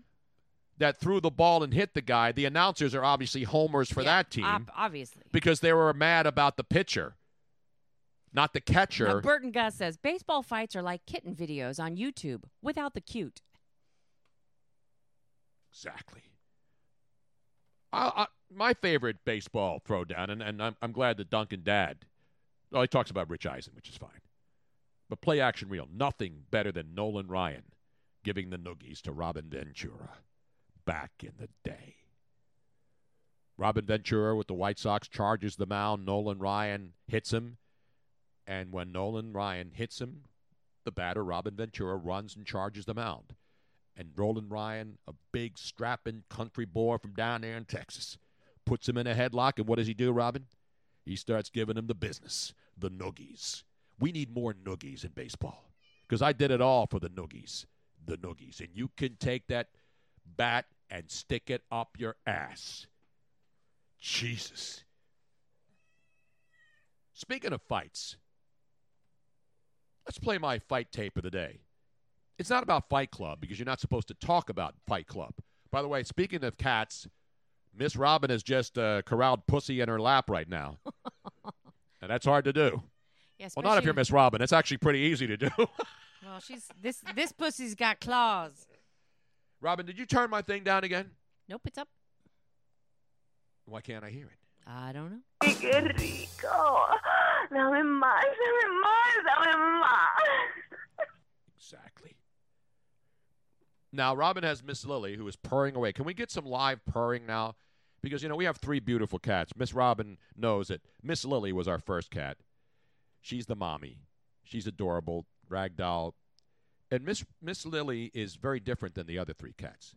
Yes. Miss Lily, Miss Lily, when she wants to be when she wants to be petted, she comes to you a little bit, and then she's afraid. Like you, she, she starts purring, and then you want to pet her, and then she moves away a little bit. Yeah. And then finally, she's like a woman. She's like a tease. She's like teases you with some purring, and then when you try to reach over to give her, you know, rub her head, she moves away, and then eventually she she she basically gives in. Now let's go live and listen closely, ladies and gentlemen. You want to hear live purring pussy right here? We got pussy. We got purring pussy. We got we got ragdoll pussy. We got all kinds of pussy in the house. Yes, indeed. Yes, indeed. Ay, papi, qué No. I uh pussy. Yeah. See, and then when you stop petting her, she she starts whining. She's just like a woman. to- She's a cat woman. claws. Her claws need to be trimmed I trimmed know, she needs to be She's- trimmed. She's, she's Exactly. sharp right now. As Stephen Norcal says, that's one hairy pussy. Yes, they do have beautiful hair though. Beautiful hair. All right. All right, Um, now we got to go to the other video, and I'm going to rip this for all of you out there who don't want to hear me ripping my local mayor, Philadelphia's mayor Jim Kenney. I want you to listen anyway, because I'm, I just want to confirm to you all of the things that I say on this show and tweet on Twitter about the one area of politics you can you have a better control over, which is your local politics. You're not going to control whether Trump gets thrown out or not unless you vote him out. That's fine. You want to vote him out, vote him out. You want to get mad at Congress people and stupid impeachment processes and all the other stuff, and you want to take sides on that, go right ahead. That's your right as an American. But you sitting at home wanting something to happen doesn't mean it's going to happen. I worry about local stuff, things that affect me and my fellow citizenry. Burton Gus says, popcorn time. Kenney rant. Beautiful, man. This is not a Kenney rant just because I rant about Kenney every day. But this is this is an example of tone deaf behavior beyond a reasonable doubt. Again, I don't know Jim Kenney. That's not a per- I don't personally attack the guy. You know, I don't I don't say things about him. Uh, maybe every once in a while I'll slip a little uh, and so he does this thing called mean tweets, which he stole from Jimmy Kimmel and all these other late night guys. You know, and President Obama used to go on and read. And no, it was remember when who was it? Not it was Jimmy Fallon did the mean tweets. I think but he did him set the music, and they were funny. Yes. Because you know President Obama would go on there and Well, read what them. he would do, Jimmy Fallon would have people come on his show, celebrities come on his show, and they would read mean tweets that people had talked about them. Exactly. And back then, five, six, eight years ago, it was pretty funny because they did it, they produced it, it was set to music. You know, it was cool. But but Jim Kenney, who was so far removed from everyday reality that he would need the Hubble telescope to find reality, now thinks that because he did this a couple of times, and oh, by the way, I was prominently featured. I'm proud to announce that I was prominently featured in every single version of the mean tweets that yes. Jim Kenney would read. And I, I have a feeling that you're part of probably no, on actually, here as well. I watched this this morning. I'm not upset that he didn't include But me, but what he, he did, let me set this up. on it anymore. Right, he used to put up the names of the people who would mean tweet him, and my name was prominently mentioned, and I'm proud of it. So he would read these mean tweets, and at least when he put the tweets up, he would put the names behind him. Now, while the city burns, while the city has vigils last night for a father of five who was run down by a hit and run driver in, in Philadelphia the other night, while here in South Philadelphia, the neighborhood where a, a, a someone working in a store, a family member of a local grocery store at 9th and Porter, blocks away from where we live, is gunned down in a holdup attempt where the where the criminal got away with nothing except leaving a dead young body in the store. And there was a vigil for that family last night.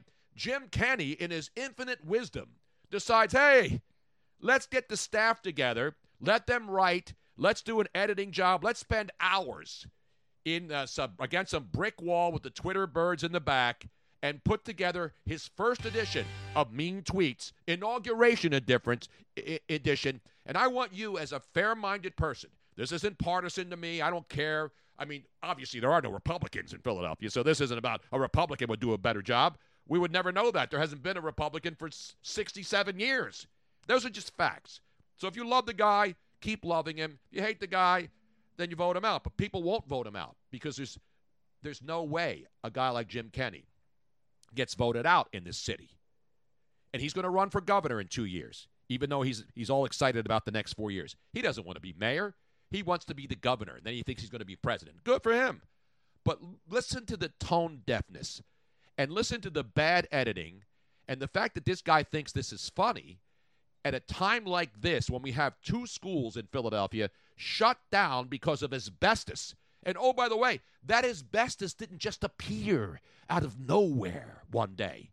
The asbestos has been in the school buildings for decades. And now all of a sudden, they find out that two public schools in Philadelphia have asbestos, and the students have been told they can't come to school, and the parents are in, in front of the school buildings worried about their kids' health and worried about their education. That's not important enough for Jim Kenney. He needs to sit down and have his staff, the ones who dance with him on the Sanctuary City dances in his office, and think that that's cool, sit down and watch the editing, watch him basically. And again, I don't care if he rips me. I, I don't. I, I don't even think these are mean tweets. I think these were made up. And even if they weren't, they're not funny. And my biggest point is why, Jim? Why and why now, as we are nine days into a new year? And last night at 4 a.m., dozens of shots rang out right near City Hall at 4 a.m. in a drive by where 38 shells were fired. But let's do mean tweets today, Jim Kenney, and let's show the world what this absolute buffoon is doing. This is worse than Nero fiddling while Rome was burning. This is 10 times worse than that. Let's go to the tape. Hello, Philadelphia. Serving as your mayor for the past four years has been the greatest honor of my life.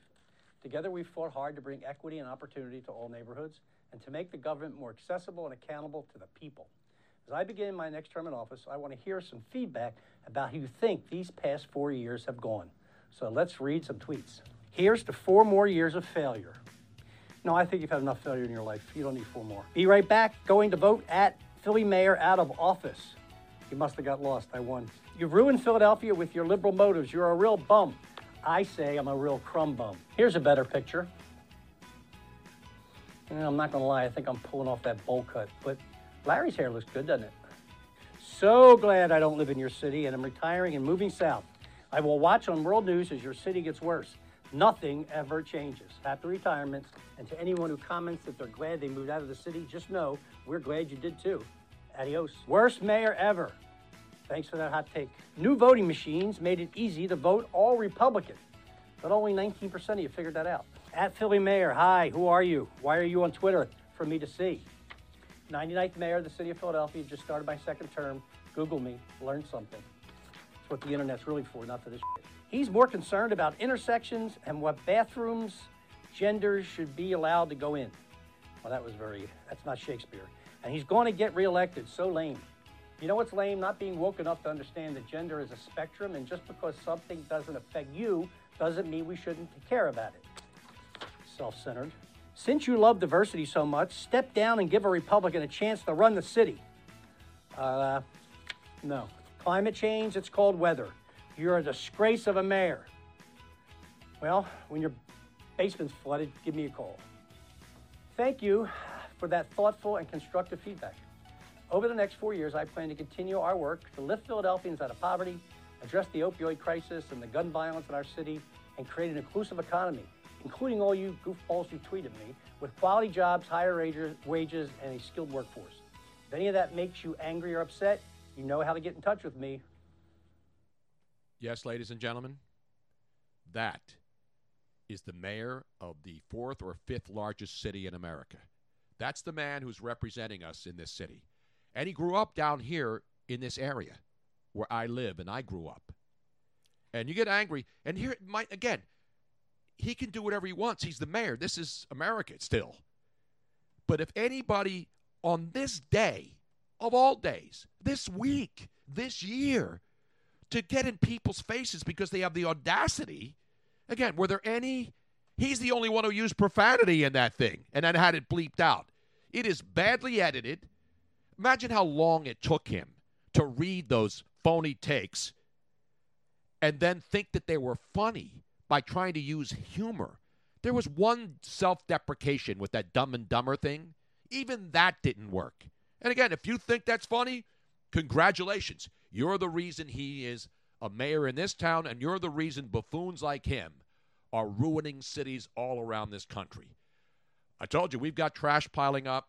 We've got national people coming to town, and I'm I'm I don't know if you heard the announcement today. I will gladly be joining Scott Presler and these other people who are going around the country to help cities that have been left abandoned, the taxpayers who want what the government is supposed to provide us safe streets, police protection, sanitation pickup, police and fire protection. Yes. That's what that's what we pay taxes for. We're right? actually going to have um, uh, Scott Presler on the phone probably, and Darius Mayfield, uh, who was the person who contacted you, um, in studio next Friday is what we're working on, and we're going to do a special show, uh, one hour show. Yeah, it's not going to be a part of our regular Right. Twitch show because we want to talk. We don't want to do this Yeah, all this about is very one topic. Philly-centric. This will be a special edition, which will be a separate show, and we'll do it on Twitch. And again, I'm not trying to change the world, but you know, when I hear people complain about we need to do something right now to fix the planet to stop the fires, they have no legitimate answers to do it to fix it right now. And so, if there's a climate thing that I know will work immediately, I'll be the first guy in line to say, let's Yes. do it. But you know how I take care of the planet or things that I can control? I pick up your trash on the streets. All of you slobs who decided that I'm woke and that I can clean up the environment while you're throwing your beer bottles and cans in every neighborhood in this city and sadly in many cities around the country. Okay. So okay, this is just mind boggling to me. Mind boggling. I get all the Trump hate. Yeah, he's the devil. We're going to die uh, every day. You go crazy. That's fine. You can do whatever you want. Nobody's stopping you. But the bottom line is that when we have people like Jim Kenney, who actually who he puts that on the internet, puts that on the internet while a bunch of people were shot at 4 a.m. in the shadows of City Hall when people are mourning the death of their loved ones with, oh, by the way, no one arrested for the crimes mm. of killing a young man working at a grocery store who went in to steal something, didn't get away with anything, shot him, and went away in the dark of night, and no suspects arrested. And sadly, as in the case of many of these crimes, no suspects ever get arrested. And even if they do, no one is held accountable. Well, like uh, the the, uh, the guy who in Rittenhouse Square, he killed somebody with a knife. There was a big trial that was down. and Larry Krasner overridden. lowered the charges. We And again, talked- I don't want to see but people he only going got to two months probation. probation. Like he No, didn't have two years probation. Two years probation, but only two months in jail. Again, I'm not going to sit here and try try to be judge, jury, and executioner. You know, obviously, the social justice stuff, it's going on everywhere. That- That's I'm not even talking about. I'm talking about the mayor of this city, who is a national embarrassment. Yet there are people in this city and around the country and around the world who think this guy is some incredible, an incredible leader of, of people who is saving the population of the city while he ignores 80% of it. So anyway, I'm not. I'm not. Uh, I don't want to run for mayor. I would never. I could never be a politician for one reason, Robin, because I would never want to be beholden to anybody to help me get. the only way that uh, well th- i think the entire thing needs to be overhauled you shouldn't the whole uh, pac system and all the money that gets poured into it, it's it is the formula if you wanted to make a formula for corruption our political system is it Well, and, and again, period You know, I liked his mean tweets two years ago because they were sort of funny. Right. You know, But this and was- but but to do this now, when we're in a new year where this city just set a record. Yeah, I smell Jim Kenney out there. Fear. When a city is is setting records for numbers of gunshot victims on a nightly basis, are you proud that your city just set a new record for the number of people shot and killed, Jim? To think that you're going to go into a studio and have all of your minions write really bad jokes and comebacks that you can barely get off the screen from reading from your teleprompter? You can't even pull it off. If you were at least slightly glib enough to pull it off, it might even be interesting. That's even more embarrassing. Not the fact that he reads them, the fact that he can't read them. And even his comebacks are lame. Who thinks that's good? Who thinks that's funny? And oh, by the way, who thinks that that's this is the right time to even do that stuff? Boxcar Studio says you should try living in South Bend, Oregon, Tony. I love Bend, Oregon. I that's where the Phillies uh, I'm single A that's team was. Oregon. He says, "Oh, South Bend, Indiana, or South Bend." He just said South Bend. oh no, Bend. South Bend is uh, South Bend is where Mayor Pete's from. He's the mayor of South Bend, Indiana, Oh, Indiana. where Notre Dame is. Robin, that's bad South Bend knowledge There's right also there. a South Bend, Oregon, which is no, the first there's thing I thought. Bend, Oregon. No. Yes, there's a town called Bend, Oregon. Okay, well, I'm sure. And I know that because way back in the day, the Philadelphia Phillies had a minor league affiliate up there. Boxcar Studio's Indiana. He is. Of course, it's South Bend. Mayor Pete, he's leading in he's leading in New Hampshire. And the good news is I tweeted this morning, Mayor Pete is now the front runner in the New Hampshire primary, which means he could become not only the mayor of South Bend, but now he can move up to a slightly bigger place and become president of New Hampshire. Mayor Pete looks like he might become the president of New Hampshire, Robin. The President of New Hampshire. The That's king- a big. That's, that's a slight move. Hampshire. That's a slight move up from the mayor of South Bend, Indiana, to the mayor of New Hampshire, which is, I think, slightly bigger and probably has the same population. Now we have somebody on the line who who pretty much has comments on every but everything, but in particular, he would like to talk about weather. Well, Correct. it's traffic and weather together. Traffic and weather together. Dean, Wait, Dean, I thought Dean was our stock market guru. Uh, he haven't you learned by now? He knows everything.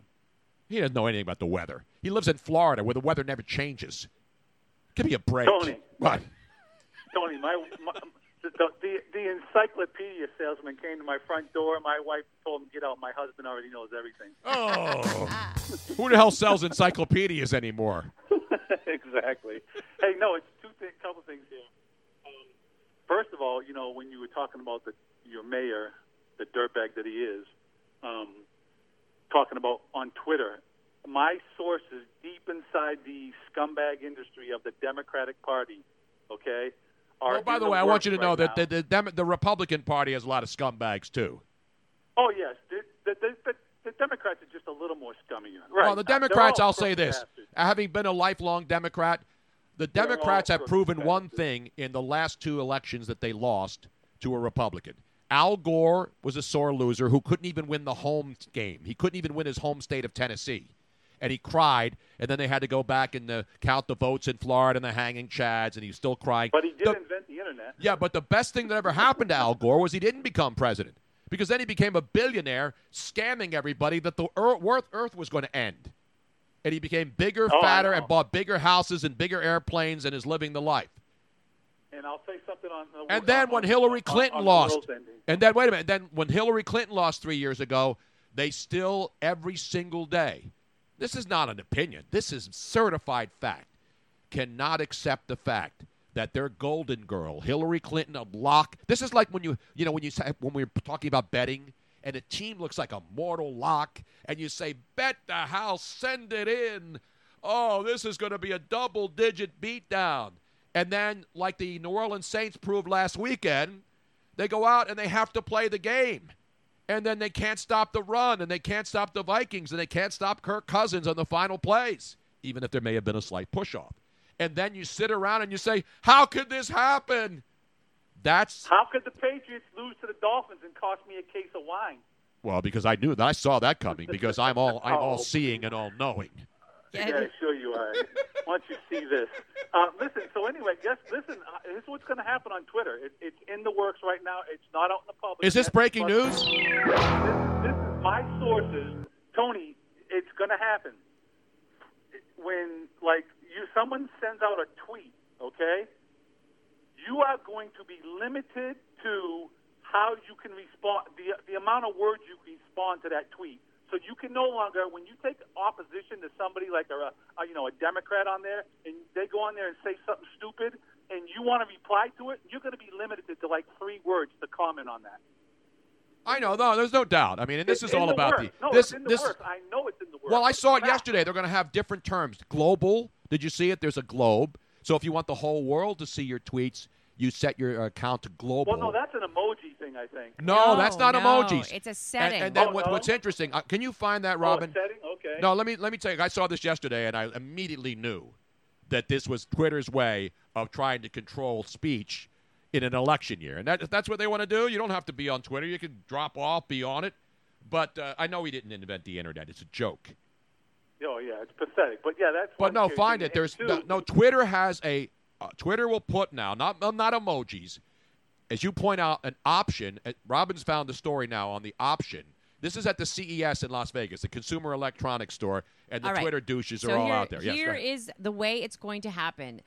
Twitter is adding a new setting for conversation participants. Right on the compose screen, it has four options. How many options? Yes, four. Jack must be listening to the show. Global, group, panel, and statement. Global allows anybody to reply. Mm-hmm. Group is for people you follow and mention. Well, I Only do like can- group play, so I'm going to be involved in that one. So only those group people can follow and mention. Panel is people you specifically mention in the tweet can then reply. And panel. So that's so it's panel. No, it's global. global group panel and statement. So global is exactly what we have now. It's yeah, already- anybody, all over the world reply. could have been anywhere else, but they're on my feed and they're following me at Tony Bruno Show. Means say say if if if you want just Republicans to and I don't want Republicans well, following I'm just, me. I'm giving an example. I want everybody to follow if me. If you want just Tony Bruno fans to be able to, and you have a Tony Bruno group, then only those Tony Wouldn't Bruno those be group cults? peoples would be able to. Can to. we just change the name? If you want to be in this cult, Yeah. then you join that cult. If you have your cult, Now- if Charles Manson, if they needs to be a new Spahn Ranch and we need to get women to come aboard and have sex with us, and then we convince them to become psycho killers, uh, then we can have that group. Yes. Now, panel is people that you specifically mentioned in the piece. So if you say, uh, if you, Tony Bruno, tweets and you mention um, at Dean from Clearwater, then only Dean would be able to respond to that. I just call him up and yell at him but or- only people- now, the last, this is the worst po- one yeah, of this all. This is the one that sh- this is the this is the this, is the capper. this is the capper. Statement.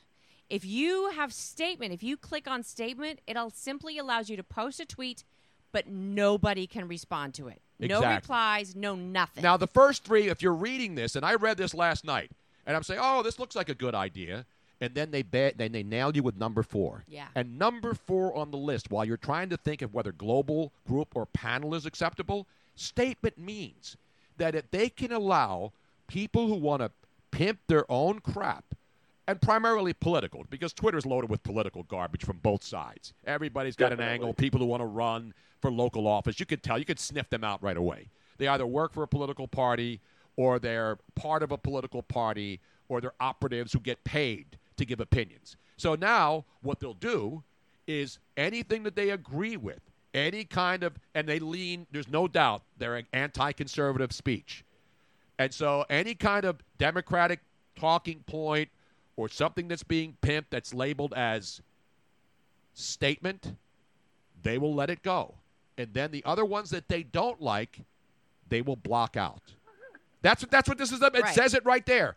Read it again, Robin. What is the statement part of the Twitter news? thing? Statement simply allows you to post a tweet and receive no replies. So you're just making a statement. So that means that anybody that can, that if you think that your view is the one and only and you don't need any responses because you know everything, then you can make a statement. But you choose it. Twitter doesn't. So Yeah, because they want make they want people to think that they actually care, and so while they're while they're shadow banning people and blocking people and removing followers from those whose comments they disagree with, regardless of whether they're I mean, obviously I believe people who threaten people. Those are those are good things. If you say something vile or, or, or, or you threaten somebody, you should not only be removed from Twitter, you should be investigated.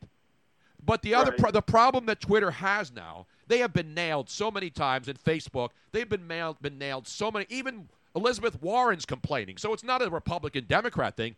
Even Elizabeth Warren is crying about Facebook allowing Right. certain things that Well, she love- doesn't like to remain on. I love the response. So when asked if there's a concern if the li- the if the ability to limit replies could mean misinformation couldn't be as easily rebutted, the uh, the CEO Z of of Twitter gestured to the ability to quote tweet as one possible resolution, but it's something we're going to be watching really closely as Yeah. we experiment. If you believe that, if you believe that, I've got a uh, I got a guy at the Baghdad airport who shouldn't have been there, who should never have been killed.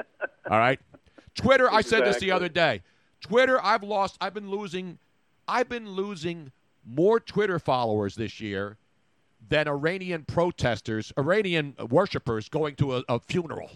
That's how many people. I'm losing more people on a daily basis than they've lost in the in the stampede to go and You bang each other on the heads. Worshiping. You got more politicians worshiping these dirt bags over there now. Of course they It's are. pathetic. Of course they are. They, that- that's, that- that's the Tony, great part about America, Dean. Up for a terrorist? Can you imagine living in this country and standing up for a terrorist? Is what that guy was. It's it's ridiculous. Now, listen, Tony. Another thing was you were talking about global warming crap a little bit. Wait a minute, I have breaking news. Wait, Dean, I, ha- I have to. I have to. I hate to interrupt you. I have breaking news right now from the high speed adult entertainment wire because the CES, the Consumer Electronics Show, is going on in Vegas. But every time that comes around, you know what else comes around, and there'll be a lot of coming around. The the AVN. AVN Awards, the Adult Entertainment Expo. Coincidence that all these nerdy geeks who go out and look for the latest trinkets in electronics also can go right across the street and get the latest toys for adult play. It's it's a two Nothing for one with event. That's see, that's brilliant marketing. You're going to bring out all these geeky people who are into the latest tech, and then you can also have them go right across the street and get the latest dildos, all the latest things And that you need. all their favorite porn stars. Exactly, and get. I I was actually signing at one of those shows once. No, that was pretty funny. I was actually I went there to say hi to my friends in the industry, and I'm in one of the booths with the uh, with right. You were you there with me? I was there with you. And I was all- there with uh, with the uh, with the Vivid. Uh, Yes. And you know Briana Banks and a lot of the Vivid girls were there, and so I'm over there talking, taking pictures with them, and people recognize me, and then they wanted me to sign one of their uh, naked pictures. Except I didn't have any naked pictures, but I did. I did provide one later on in the hotel room after the show. Oh, I like Yeah, this one. This is Rebel Man Uh, 31. unfortunately, Tony, we, we now have naked pictures. You run into a parking lot, and it's ugly. I'll sign a bit. You know, those pictures of me running naked in the uh, at at Glassboro, New Jersey, uh, Landmark Americana, those will be available at the Super Bowl. So if you're going to come to Miami and you would like me to sign Are they sign, going to be glossy? yeah, I- they're not. No, they're going to be flat. Although my butt is not really Yeah, that no. flat. I'm gonna. I'm gonna That's a do cute, the You got a cute butt. I gotta sepia. Isn't that the turn? Sepia tone. Is it yes. sepia tone or sepia tone? I think it's either or. There. Either either. Tony, don't you go running around down there in Miami Beach like that. Greenpeace will freaking roll you. No, right no, back I'm not going to get naked in Miami unless I have to. I get. I, I am packing the banana hammock. I already told a Oh, couple of my friends in the media because you know The South short. Beach. South Beach. Everybody's going to go there because it's Miami, and it's an obligation to go to South Beach when you go to Miami. I've been there a million times.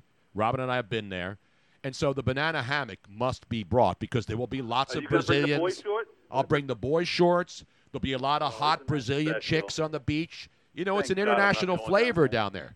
You know, you know how many hot Latina and Brazilian butts will be on display on the beaches of Miami for Super Bowl week, I'm week not a big year? butt guy. I'm not a big butt guy. I'm a nice little round, nice. I like him round. I mean, I don't want. I don't want. I like. I don't want Lizzo big. I want. Yeah, I don't want baby with too much back. I No, I want a nice. I want the nice onion. It's got to be a nice onion. And you know, a lot of white chicks like. Just take Robin for example. Oh, thanks. Not an onion. No, I know. Not, not an. But still, uh, you know. When I was Well, horse, she- when I was up there in horseback riding, You can't blame her.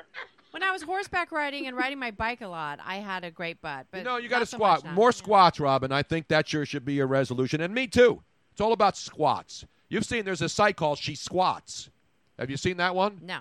And it's all these chicks with great asses and great thighs and lower body.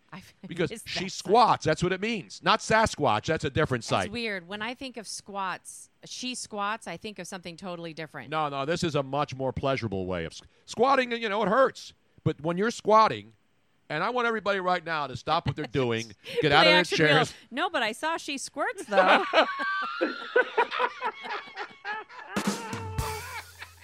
Yeah, but those are different. That you know, you have to have an acquired taste for that. Okay, I mean, that's not for Oh, everybody. no. That's not for everybody, folks. Oh. I don't want to tell you what to like. You make your own choices. It's your Here, let uh, me- it's me- your porn, your choice. Let me mouth my water bottle again. Speaking of water, Tony, did you see? Did you see that um, Glacier National Park yes. is pulling off its signs that said these glaciers will be gone by 2020, and these signs were posted over 10 years ago of oh, the global warming BS, and now they got to pull their signs down. But here's the best part of that story because I follow everything, not just stupid sports. In Right, 19, they had those signs up in 1948 when the glacier, glaciers were supposed to melt. Then they had it again in 1961 when the glaciers were supposed to melt from Glacier National Park. Then they did it again in 2000 and then 2020. And here's the best part to show you how screwed up government is and how they just pay scientists to give them the information they want. The sign was supposed to be taken down earlier. And here we are in 2020. And you know why they didn't take the sign down before the new year? They couldn't afford to make a replacement sign, and they couldn't agree on what the new date is. The drop dead, uh, uh, what, do, what do you call it here? The Well, now they've- expiration date. They've Uh, left it open ended. yeah, because you know they should make it 2030, and then we'll come back in 2030 and see what happens. That's why I. That's why I. I, I, I No. call it a climate hoax. The climate change is forever, but the people who insist that we have to pay money to fix this, and that's going to do it, you pay your money and fix it. Because We've only had 30% shrinkage, and they were expecting 100. well, I've had shrinkage like that, but you get older, man. You know, they sag a little bit, and then you got to call. Of course, you got to call the big hurt, Frank Thomas, to fix that. Well, yeah. Because you know, remember, Dean, she'll love it too, man. She'll love it too.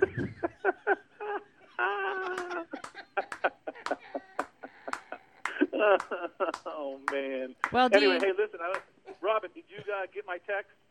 Uh, I haven't had a chance to look at my text during the show. All right. Well, I sent you. I sent you. I, I should have sent. I, I would have sent that to Tony, but sending a text to Tony is like sending one from to the moon and expecting it to get back within. Yeah. No, I, I would get back to you days. faster from the moon, actually. Yeah, exactly. Um, I sent you a tracking number, so you have a you have a delivery coming that should be there Saturday. But you know, just open it on Monday for your entertainment on. on Now I have show. a box here that we oh, got. Oh, look at that. Could this be it? Could this be your box? No, Dean? it's not. No, It's- my box will be there Saturday. Yeah. I sent the tracking number to Robin, and also in the. Oh, what's in the box? Tony, I in, in the tweet in the text to Robin, I said, by the way, Tony, can you reimburse me for the forty-seven dollar freaking shipping charge? Forty-seven dollars. Did you ship a whole case? That's what he did, as as promised. I'll, I'll, I'll- how uh, about that? How about if we go halfsies? How about we go Dutch? I'll pay half of the shipping, but you have to send. But here's how it works: you have to send more product. I'll pay the shipping and extra shipping and Are you handling. gonna let me have half of Robin? Which half? Hey, hey. What do you think this is? A, you think this is a wench auction here? You get that at Disney I Disney don't know. World. You said something about going Dutch, so I'm like, okay, I'm in for that. No, that's not the kind of Dutch I'm talking about. Jesus, you're a disgrace, Dean. Does All your right. wife know you're saying this stuff? What do you? Of course she does. All right, I just wanted to check. Arrivederci. All right, get out of here, Dean. Get out. Get out! Get out! Not a Dutch oven. No, no. Or Although- not a Du- what's a Dutch rudder? I don't know what a Dutch rudder is.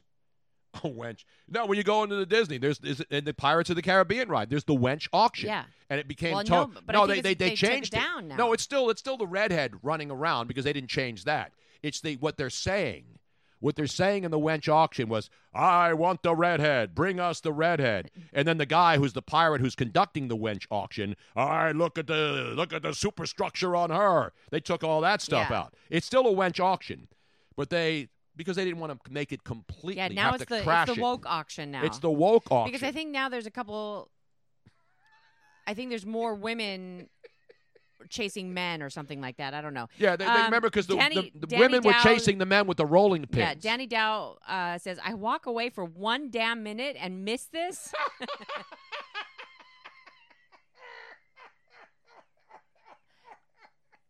Listen, I've survived how many constitutional crises now, Robin? How many existential threats have we survived? A lot of them. I survived a lot of stuff. I will survive. I will survive. Hey, you know what else we're going to survive? What? Mail time. Oh, yeah, yeah. The mail's here. Come on. Here's the mail. Stand by after the mail time. I will have an explanation of what a Dutch rudder is. When it comes, I want a well. Ah, yes, indeed, ladies and gentlemen. It is that time where you all you all get your your loins are girding right now. Isn't that the term we determined was an actual real term? Yes. Your loins are girding. They're shivering like Chris Matthews on MSNBC. You're getting a tingling up your legs? That's because it's time for. Oh, what's in the box? I have a box. Now, did you order this box, Robin, or no. is this a secret? Do you know what this? I know what this box is based upon the uh, the location. It's This Carson is- City, Nevada. Is it a stripper? No, this is um. A, Wait a minute, it's gold from the from the old mines, the gold mines that have been reopened, and somebody's out there panning for gold, and they're sending us their booty and bounty. This is one of our uh, new sponsors. This that is a we were just talking to Darren, and and he um, has a couple of different companies. So this is one of our new sponsors sending us product to try the out. man who brought us one of the most sought after items at Radio Yes. Row at the Super Bowl year after year after year, and those, of course, were. You remember, Robin? Yes, no, I mean the glasses. We we the thin optics. Thin optics. Thin and every single year that we, even after they were no longer representing Thin Optics, and so they weren't sponsoring anymore because the new the yeah, new guy was kind thin of stupid. optics, and then of of course the the company was bought out I know by someone they, else. they got they got so much publicity from the Tony Bruno show and everybody at Super Bowl that wanted them. And then uh, the new people that took over, Ooh, smells nice. they were like, ah, we don't need the Tony Bruno show anymore. Um, we're just going to go on without them. and they've gone, they've gone to hell ever since. think they have. I mean, you don't hear about them anymore. But um, everybody at Super Bowl that had gotten them Every from year, us people previously, come they're by and they say, "Hey, you you still got have any-" some more of those?" Yes. Now this has got a lot of paper in it, Robin. Yeah, I mean, and Oh, I'm sure you can reuse it for what? I'll reuse this years for to some gifting. come. Valentine's Day is coming up. They should have put red in here, but green it works on Valentine's Day. I'll send this to Jim Kenney and my lovely gift that I'll send him. All right, here it is. There's a lot of product in here, Robin. There is a lot of product. I want to see. I want to see. I What is can't it? take them out one by one. It's like coral. Coral. Here, hand me that. Not Coraline, of course. You remember her. Oh, okay. So I know what this is. So this is um Coral. Uh, the company's name is Coral Silver something, right? Let me see. Hold on. Uh, nano silver technology in, and this is coral. Not nano Nanu. Coral nano foam. This is um the. Well, you're really right on top of this, Robin. Well, no, because I'm reading it. I don't have anything in front of me because he hasn't sent it anything yet. But this is There's a toothpaste. and it has. For those of you who I think I've mentioned this on the show before, but I had years of issues with bleeding gums and every single time I would go to the dentist they would say are you flossing and I would say yes yes I'm flossing I'm flossing every single freaking day and what is going on and I did my own research and I found out that through through trial and error that I was allergic like many many people out there know I'm allergic to sodium lauryl sulfate which is in I like know her. I every know single her. toothpaste out there practically and so I started using um, there's a only one or two kinds of Tom's of Maine that has no SLS in it. There's a couple of other one, and uh, now they're finding out that fluoride is bad for you. So this is fluoride free, SLS free, and it has nano silver. Now silver is an Not antibiotic. They use it. I know. I use it in my butt. Yeah, they they when put it I in- have these, Yeah. I have these swabs in there as I'm still healing from the surgeries. It's like a Q-tip. long- colloidal colloidal silver silver excuse me colloidal silver is an antibiotic so this contains none of the bad stuff and extra of the good stuff, and this is the foaming toothpaste, and they have all sorts of other things. We'll we'll be getting more and more information about it as we uh, start ramping up our sponsorship uh, for this. And but they have not just toothpaste; they've got all kinds yeah, of product. Like I'm excited. I'm very excited to try this. we love new because uh, innovations. the ones that I was using don't taste very good. Like I, I sorry, Tom's of Maine, but your your stuff tasted like crap. So What does Tom know? He should be ca- catching oyster, uh, catching sh- lobster for us. Why is a guy who should be lobster fishing and giving us nice lobsters worried about toothpaste? Tom, more lobsters, less toothpaste. so anyway, there's a lot of product. yes, there's a lot of products. We'll Coral. try it out and we will let everybody know. But We got um, the Astroglide in here. silver, uh, silver line Astro. I'm I'm excited about this. I am too. We know a lot of good people. And these are not scams. These are not fly by night companies. These are legitimate operations. Well, this one I think coral has been around since like the 60s or 70s or since the like that. Earth, since the last ice age, when all the ice melted, and then we found coral, and then we made coral reefs. Did you know that nano silver infused up to 100 times more powerful than other colloidal silver particles? When I hear that word colloidal, though, it doesn't. Uh, it's not very sexy to me. And above sea coral calcium naturally aids in restoring pH balance by neutralizing acid in the mouth. Ooh, mouth. I'm very excited to try this because you know your teeth are important. Should I brush my teeth on the air with this and do a demonstration? Maybe tomorrow. Maybe. All right. we'll. Um, your teeth are so important, and people are. fi- I this is one thing that I just the American system I do not understand. no, Uh, Coral is not on stage at Delilah's. She was not there last night. American insurance is one of those things that I really don't understand. I do not understand how 99% of dental work is optional like as Yeah. if it's as if it's not necessary it's cosmetics your teeth are one of the most important things for functioning You're absolutely right. Everybody's doing dental implants now, but they cost thousands and thousands of dollars, and they're not covered by any I don't insurance. understand. I get it. I and what get it. happens when your teeth, especially when you get older, your teeth break. You know, you may have had a root canal, and then that tooth breaks off, Mm-hmm. and the only option is have all your teeth pulled out and put dentures in, or have implants put in. The problem with implants, as you all know, that's why you see all these dental centers where they're now telling you you can have teeth in one day. And all they do is they you, you probably have dentures first, so your teeth have all been pulled out. Right. And instead of having the ones we have to glue them up there, and then like Nancy Pelosi, you have to do that, try to keep them in, you know, because they start to fall out Yeah, a yeah. little bit. Because I, I have a denture, but it's just a partial. Right. I get a partial every once in a while, you know, when I get a little excited at night, Robin. You know what I'm saying? I, I don't get excited about the partials it's only the full ones that i get excited about I know. Anyway, but, it, the dentistry, and, and there's a lot of great. I love my dentist. He does a great job. Anything happens, a tooth breaks, I go over there. He no, fixes it's it. fantastic but it's not his fault But you it's- now have to take out a home equity loan to get t- to take care of your teeth. And you know what that is, Robin? It's an outrage. Damn right it is, Mr. President. Damn.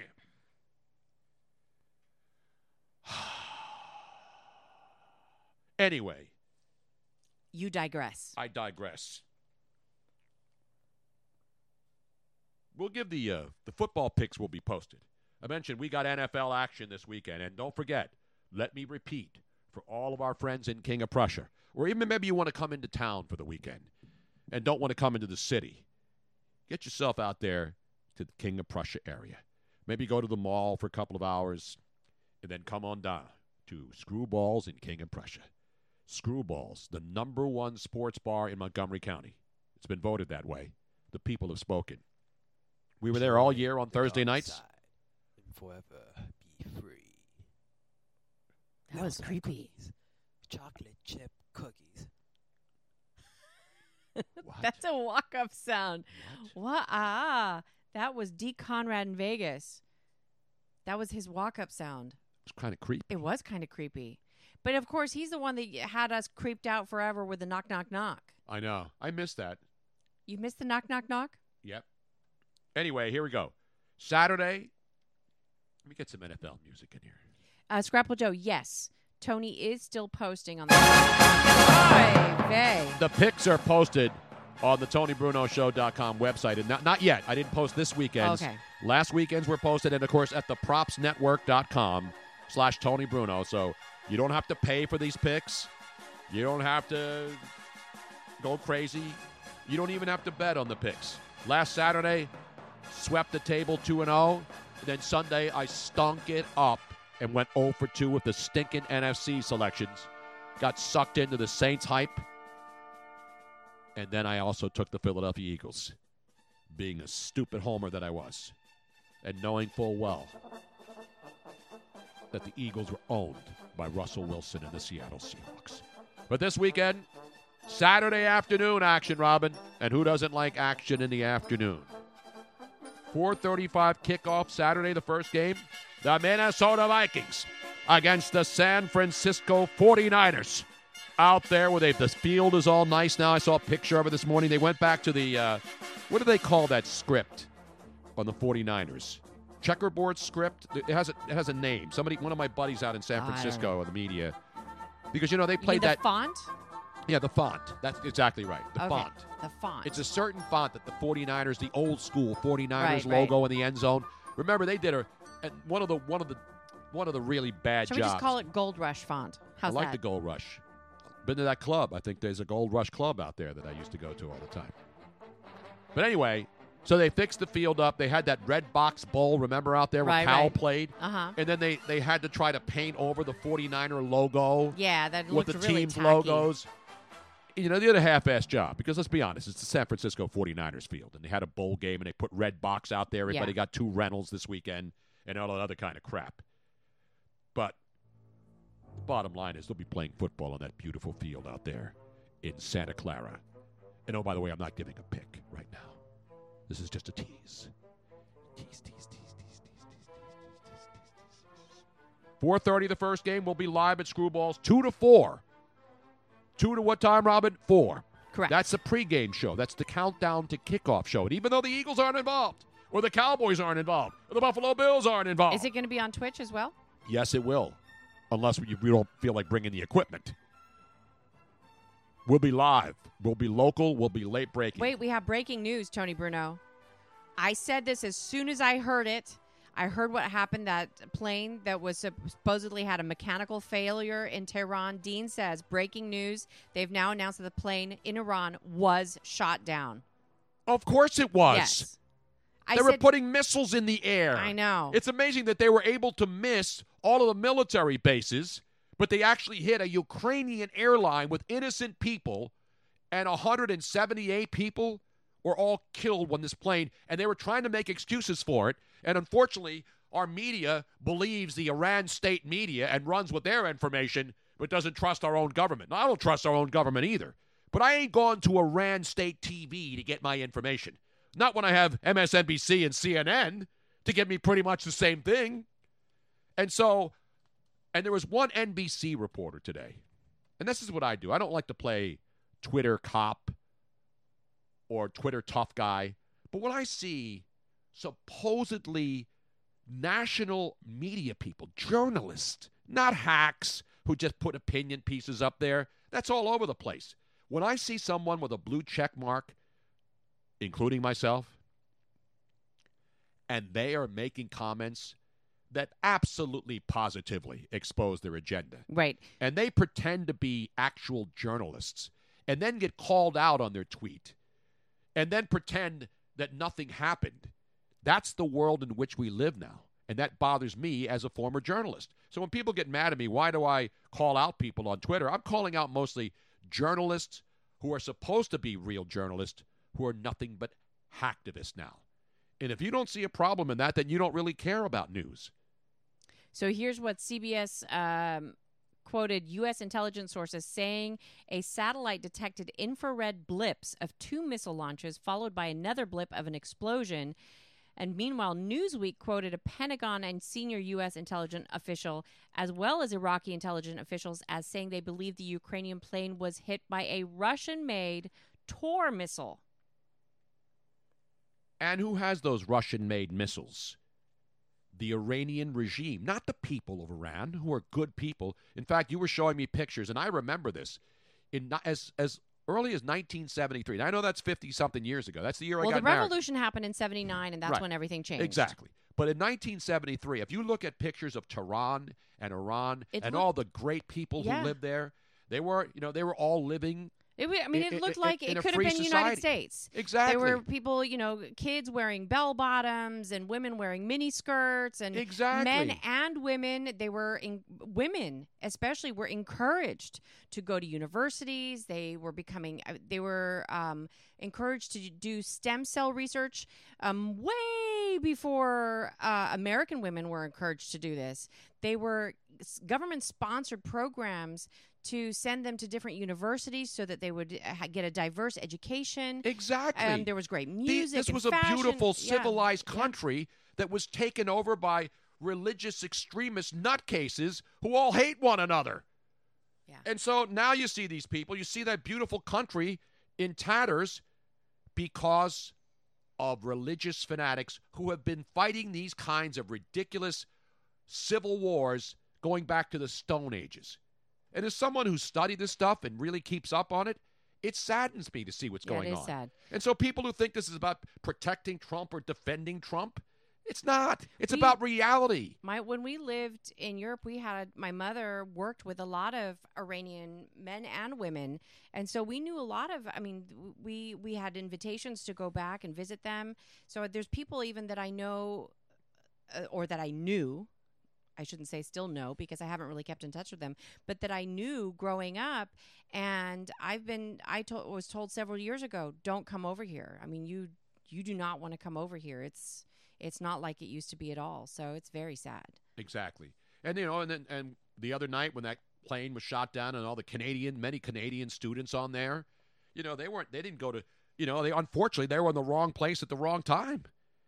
And the plane gets shot down, and then the immediate excuses are, and then they wouldn't Yeah. release the black box to Yeah. investigators. I said uh, even before I heard that though, I said there's no way that um, a plane blew up midair due to engine failure because planes, even if there's an engine failure, they can still land. Yeah, one And- if one jet engine is out, Right. the other engine Con- continues. continues. And if both of them go out, that plane would probably still crash, but it wouldn't blow up until it hit the ground, not midair. And it blew up midair.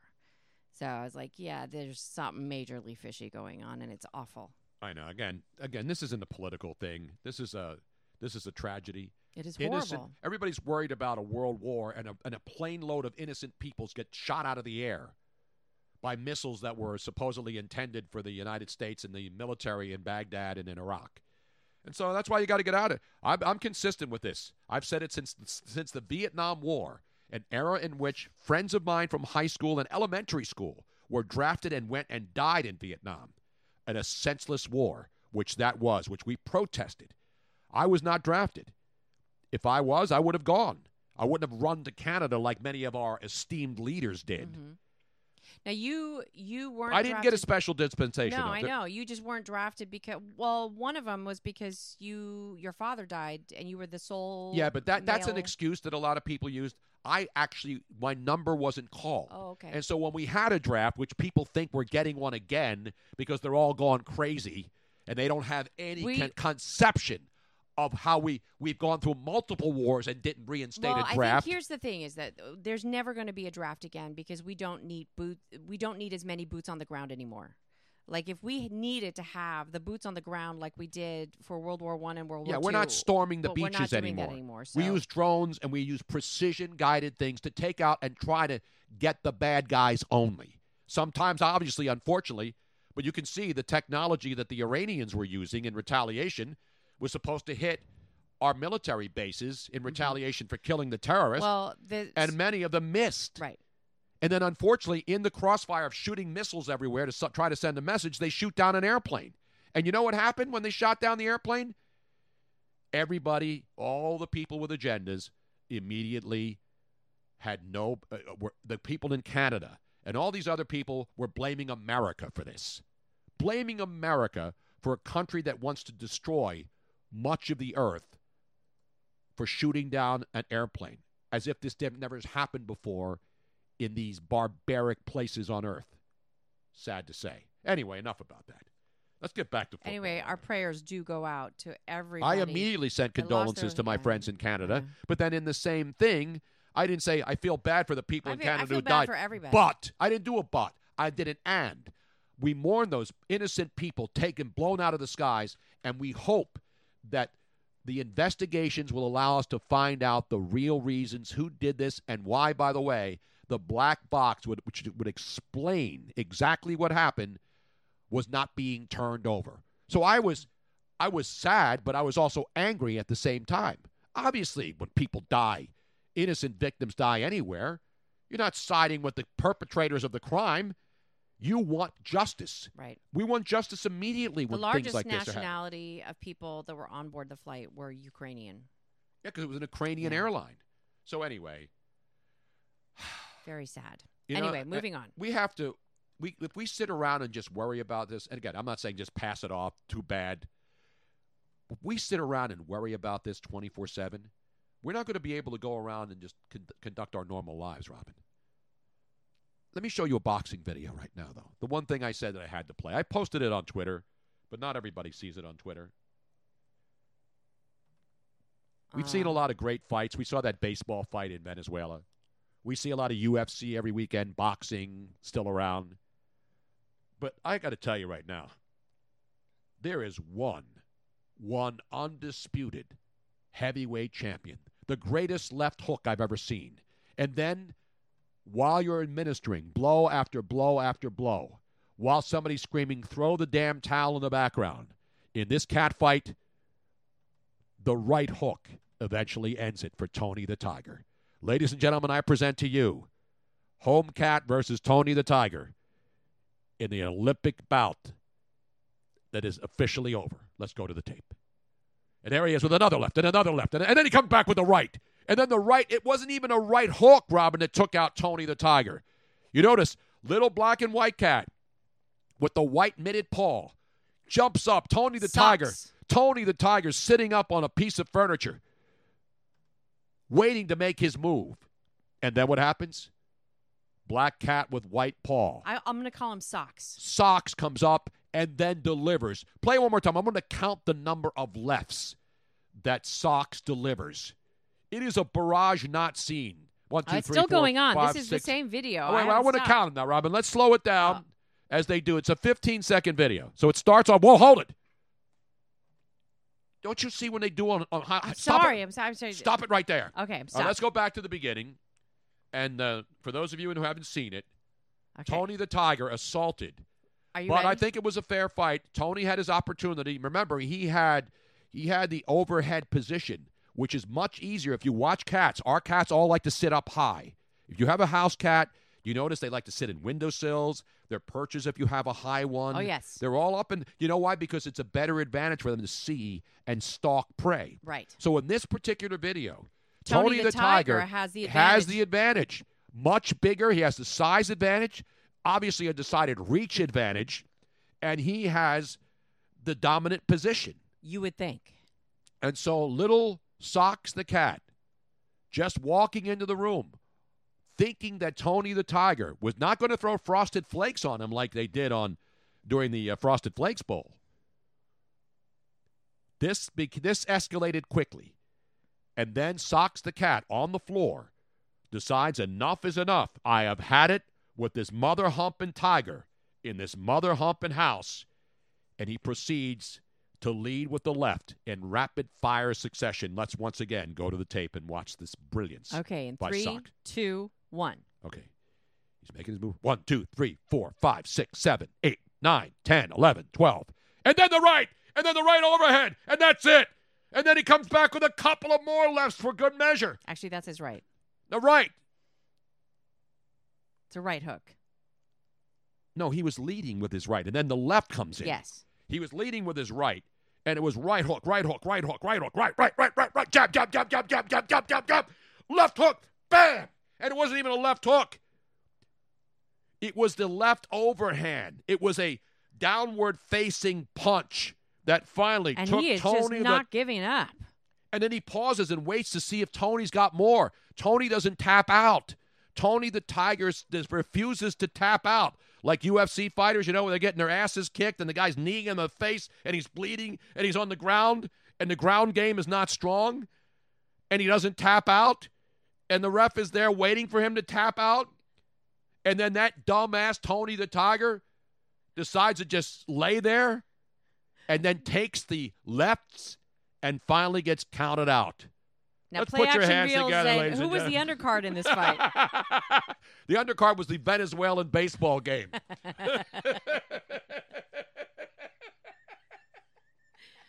oh. I actually I had it wrong. I had it, he actually was using his right right hand to to.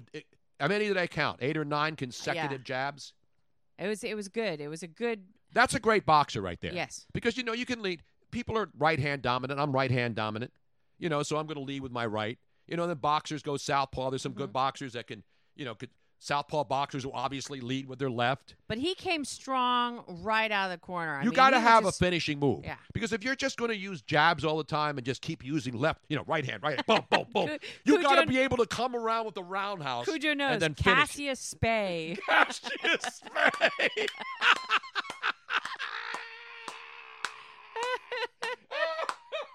That's I defy UFC, Bellator, uh, MMA, anything, any of the fights, whether it's MMA or whether it's boxing. And our buddy Marcus Johns down there in Tampa, I defy him to put a video of any of the recent fights that were pay per views or over the air and tell me you've seen a dominant performance like that.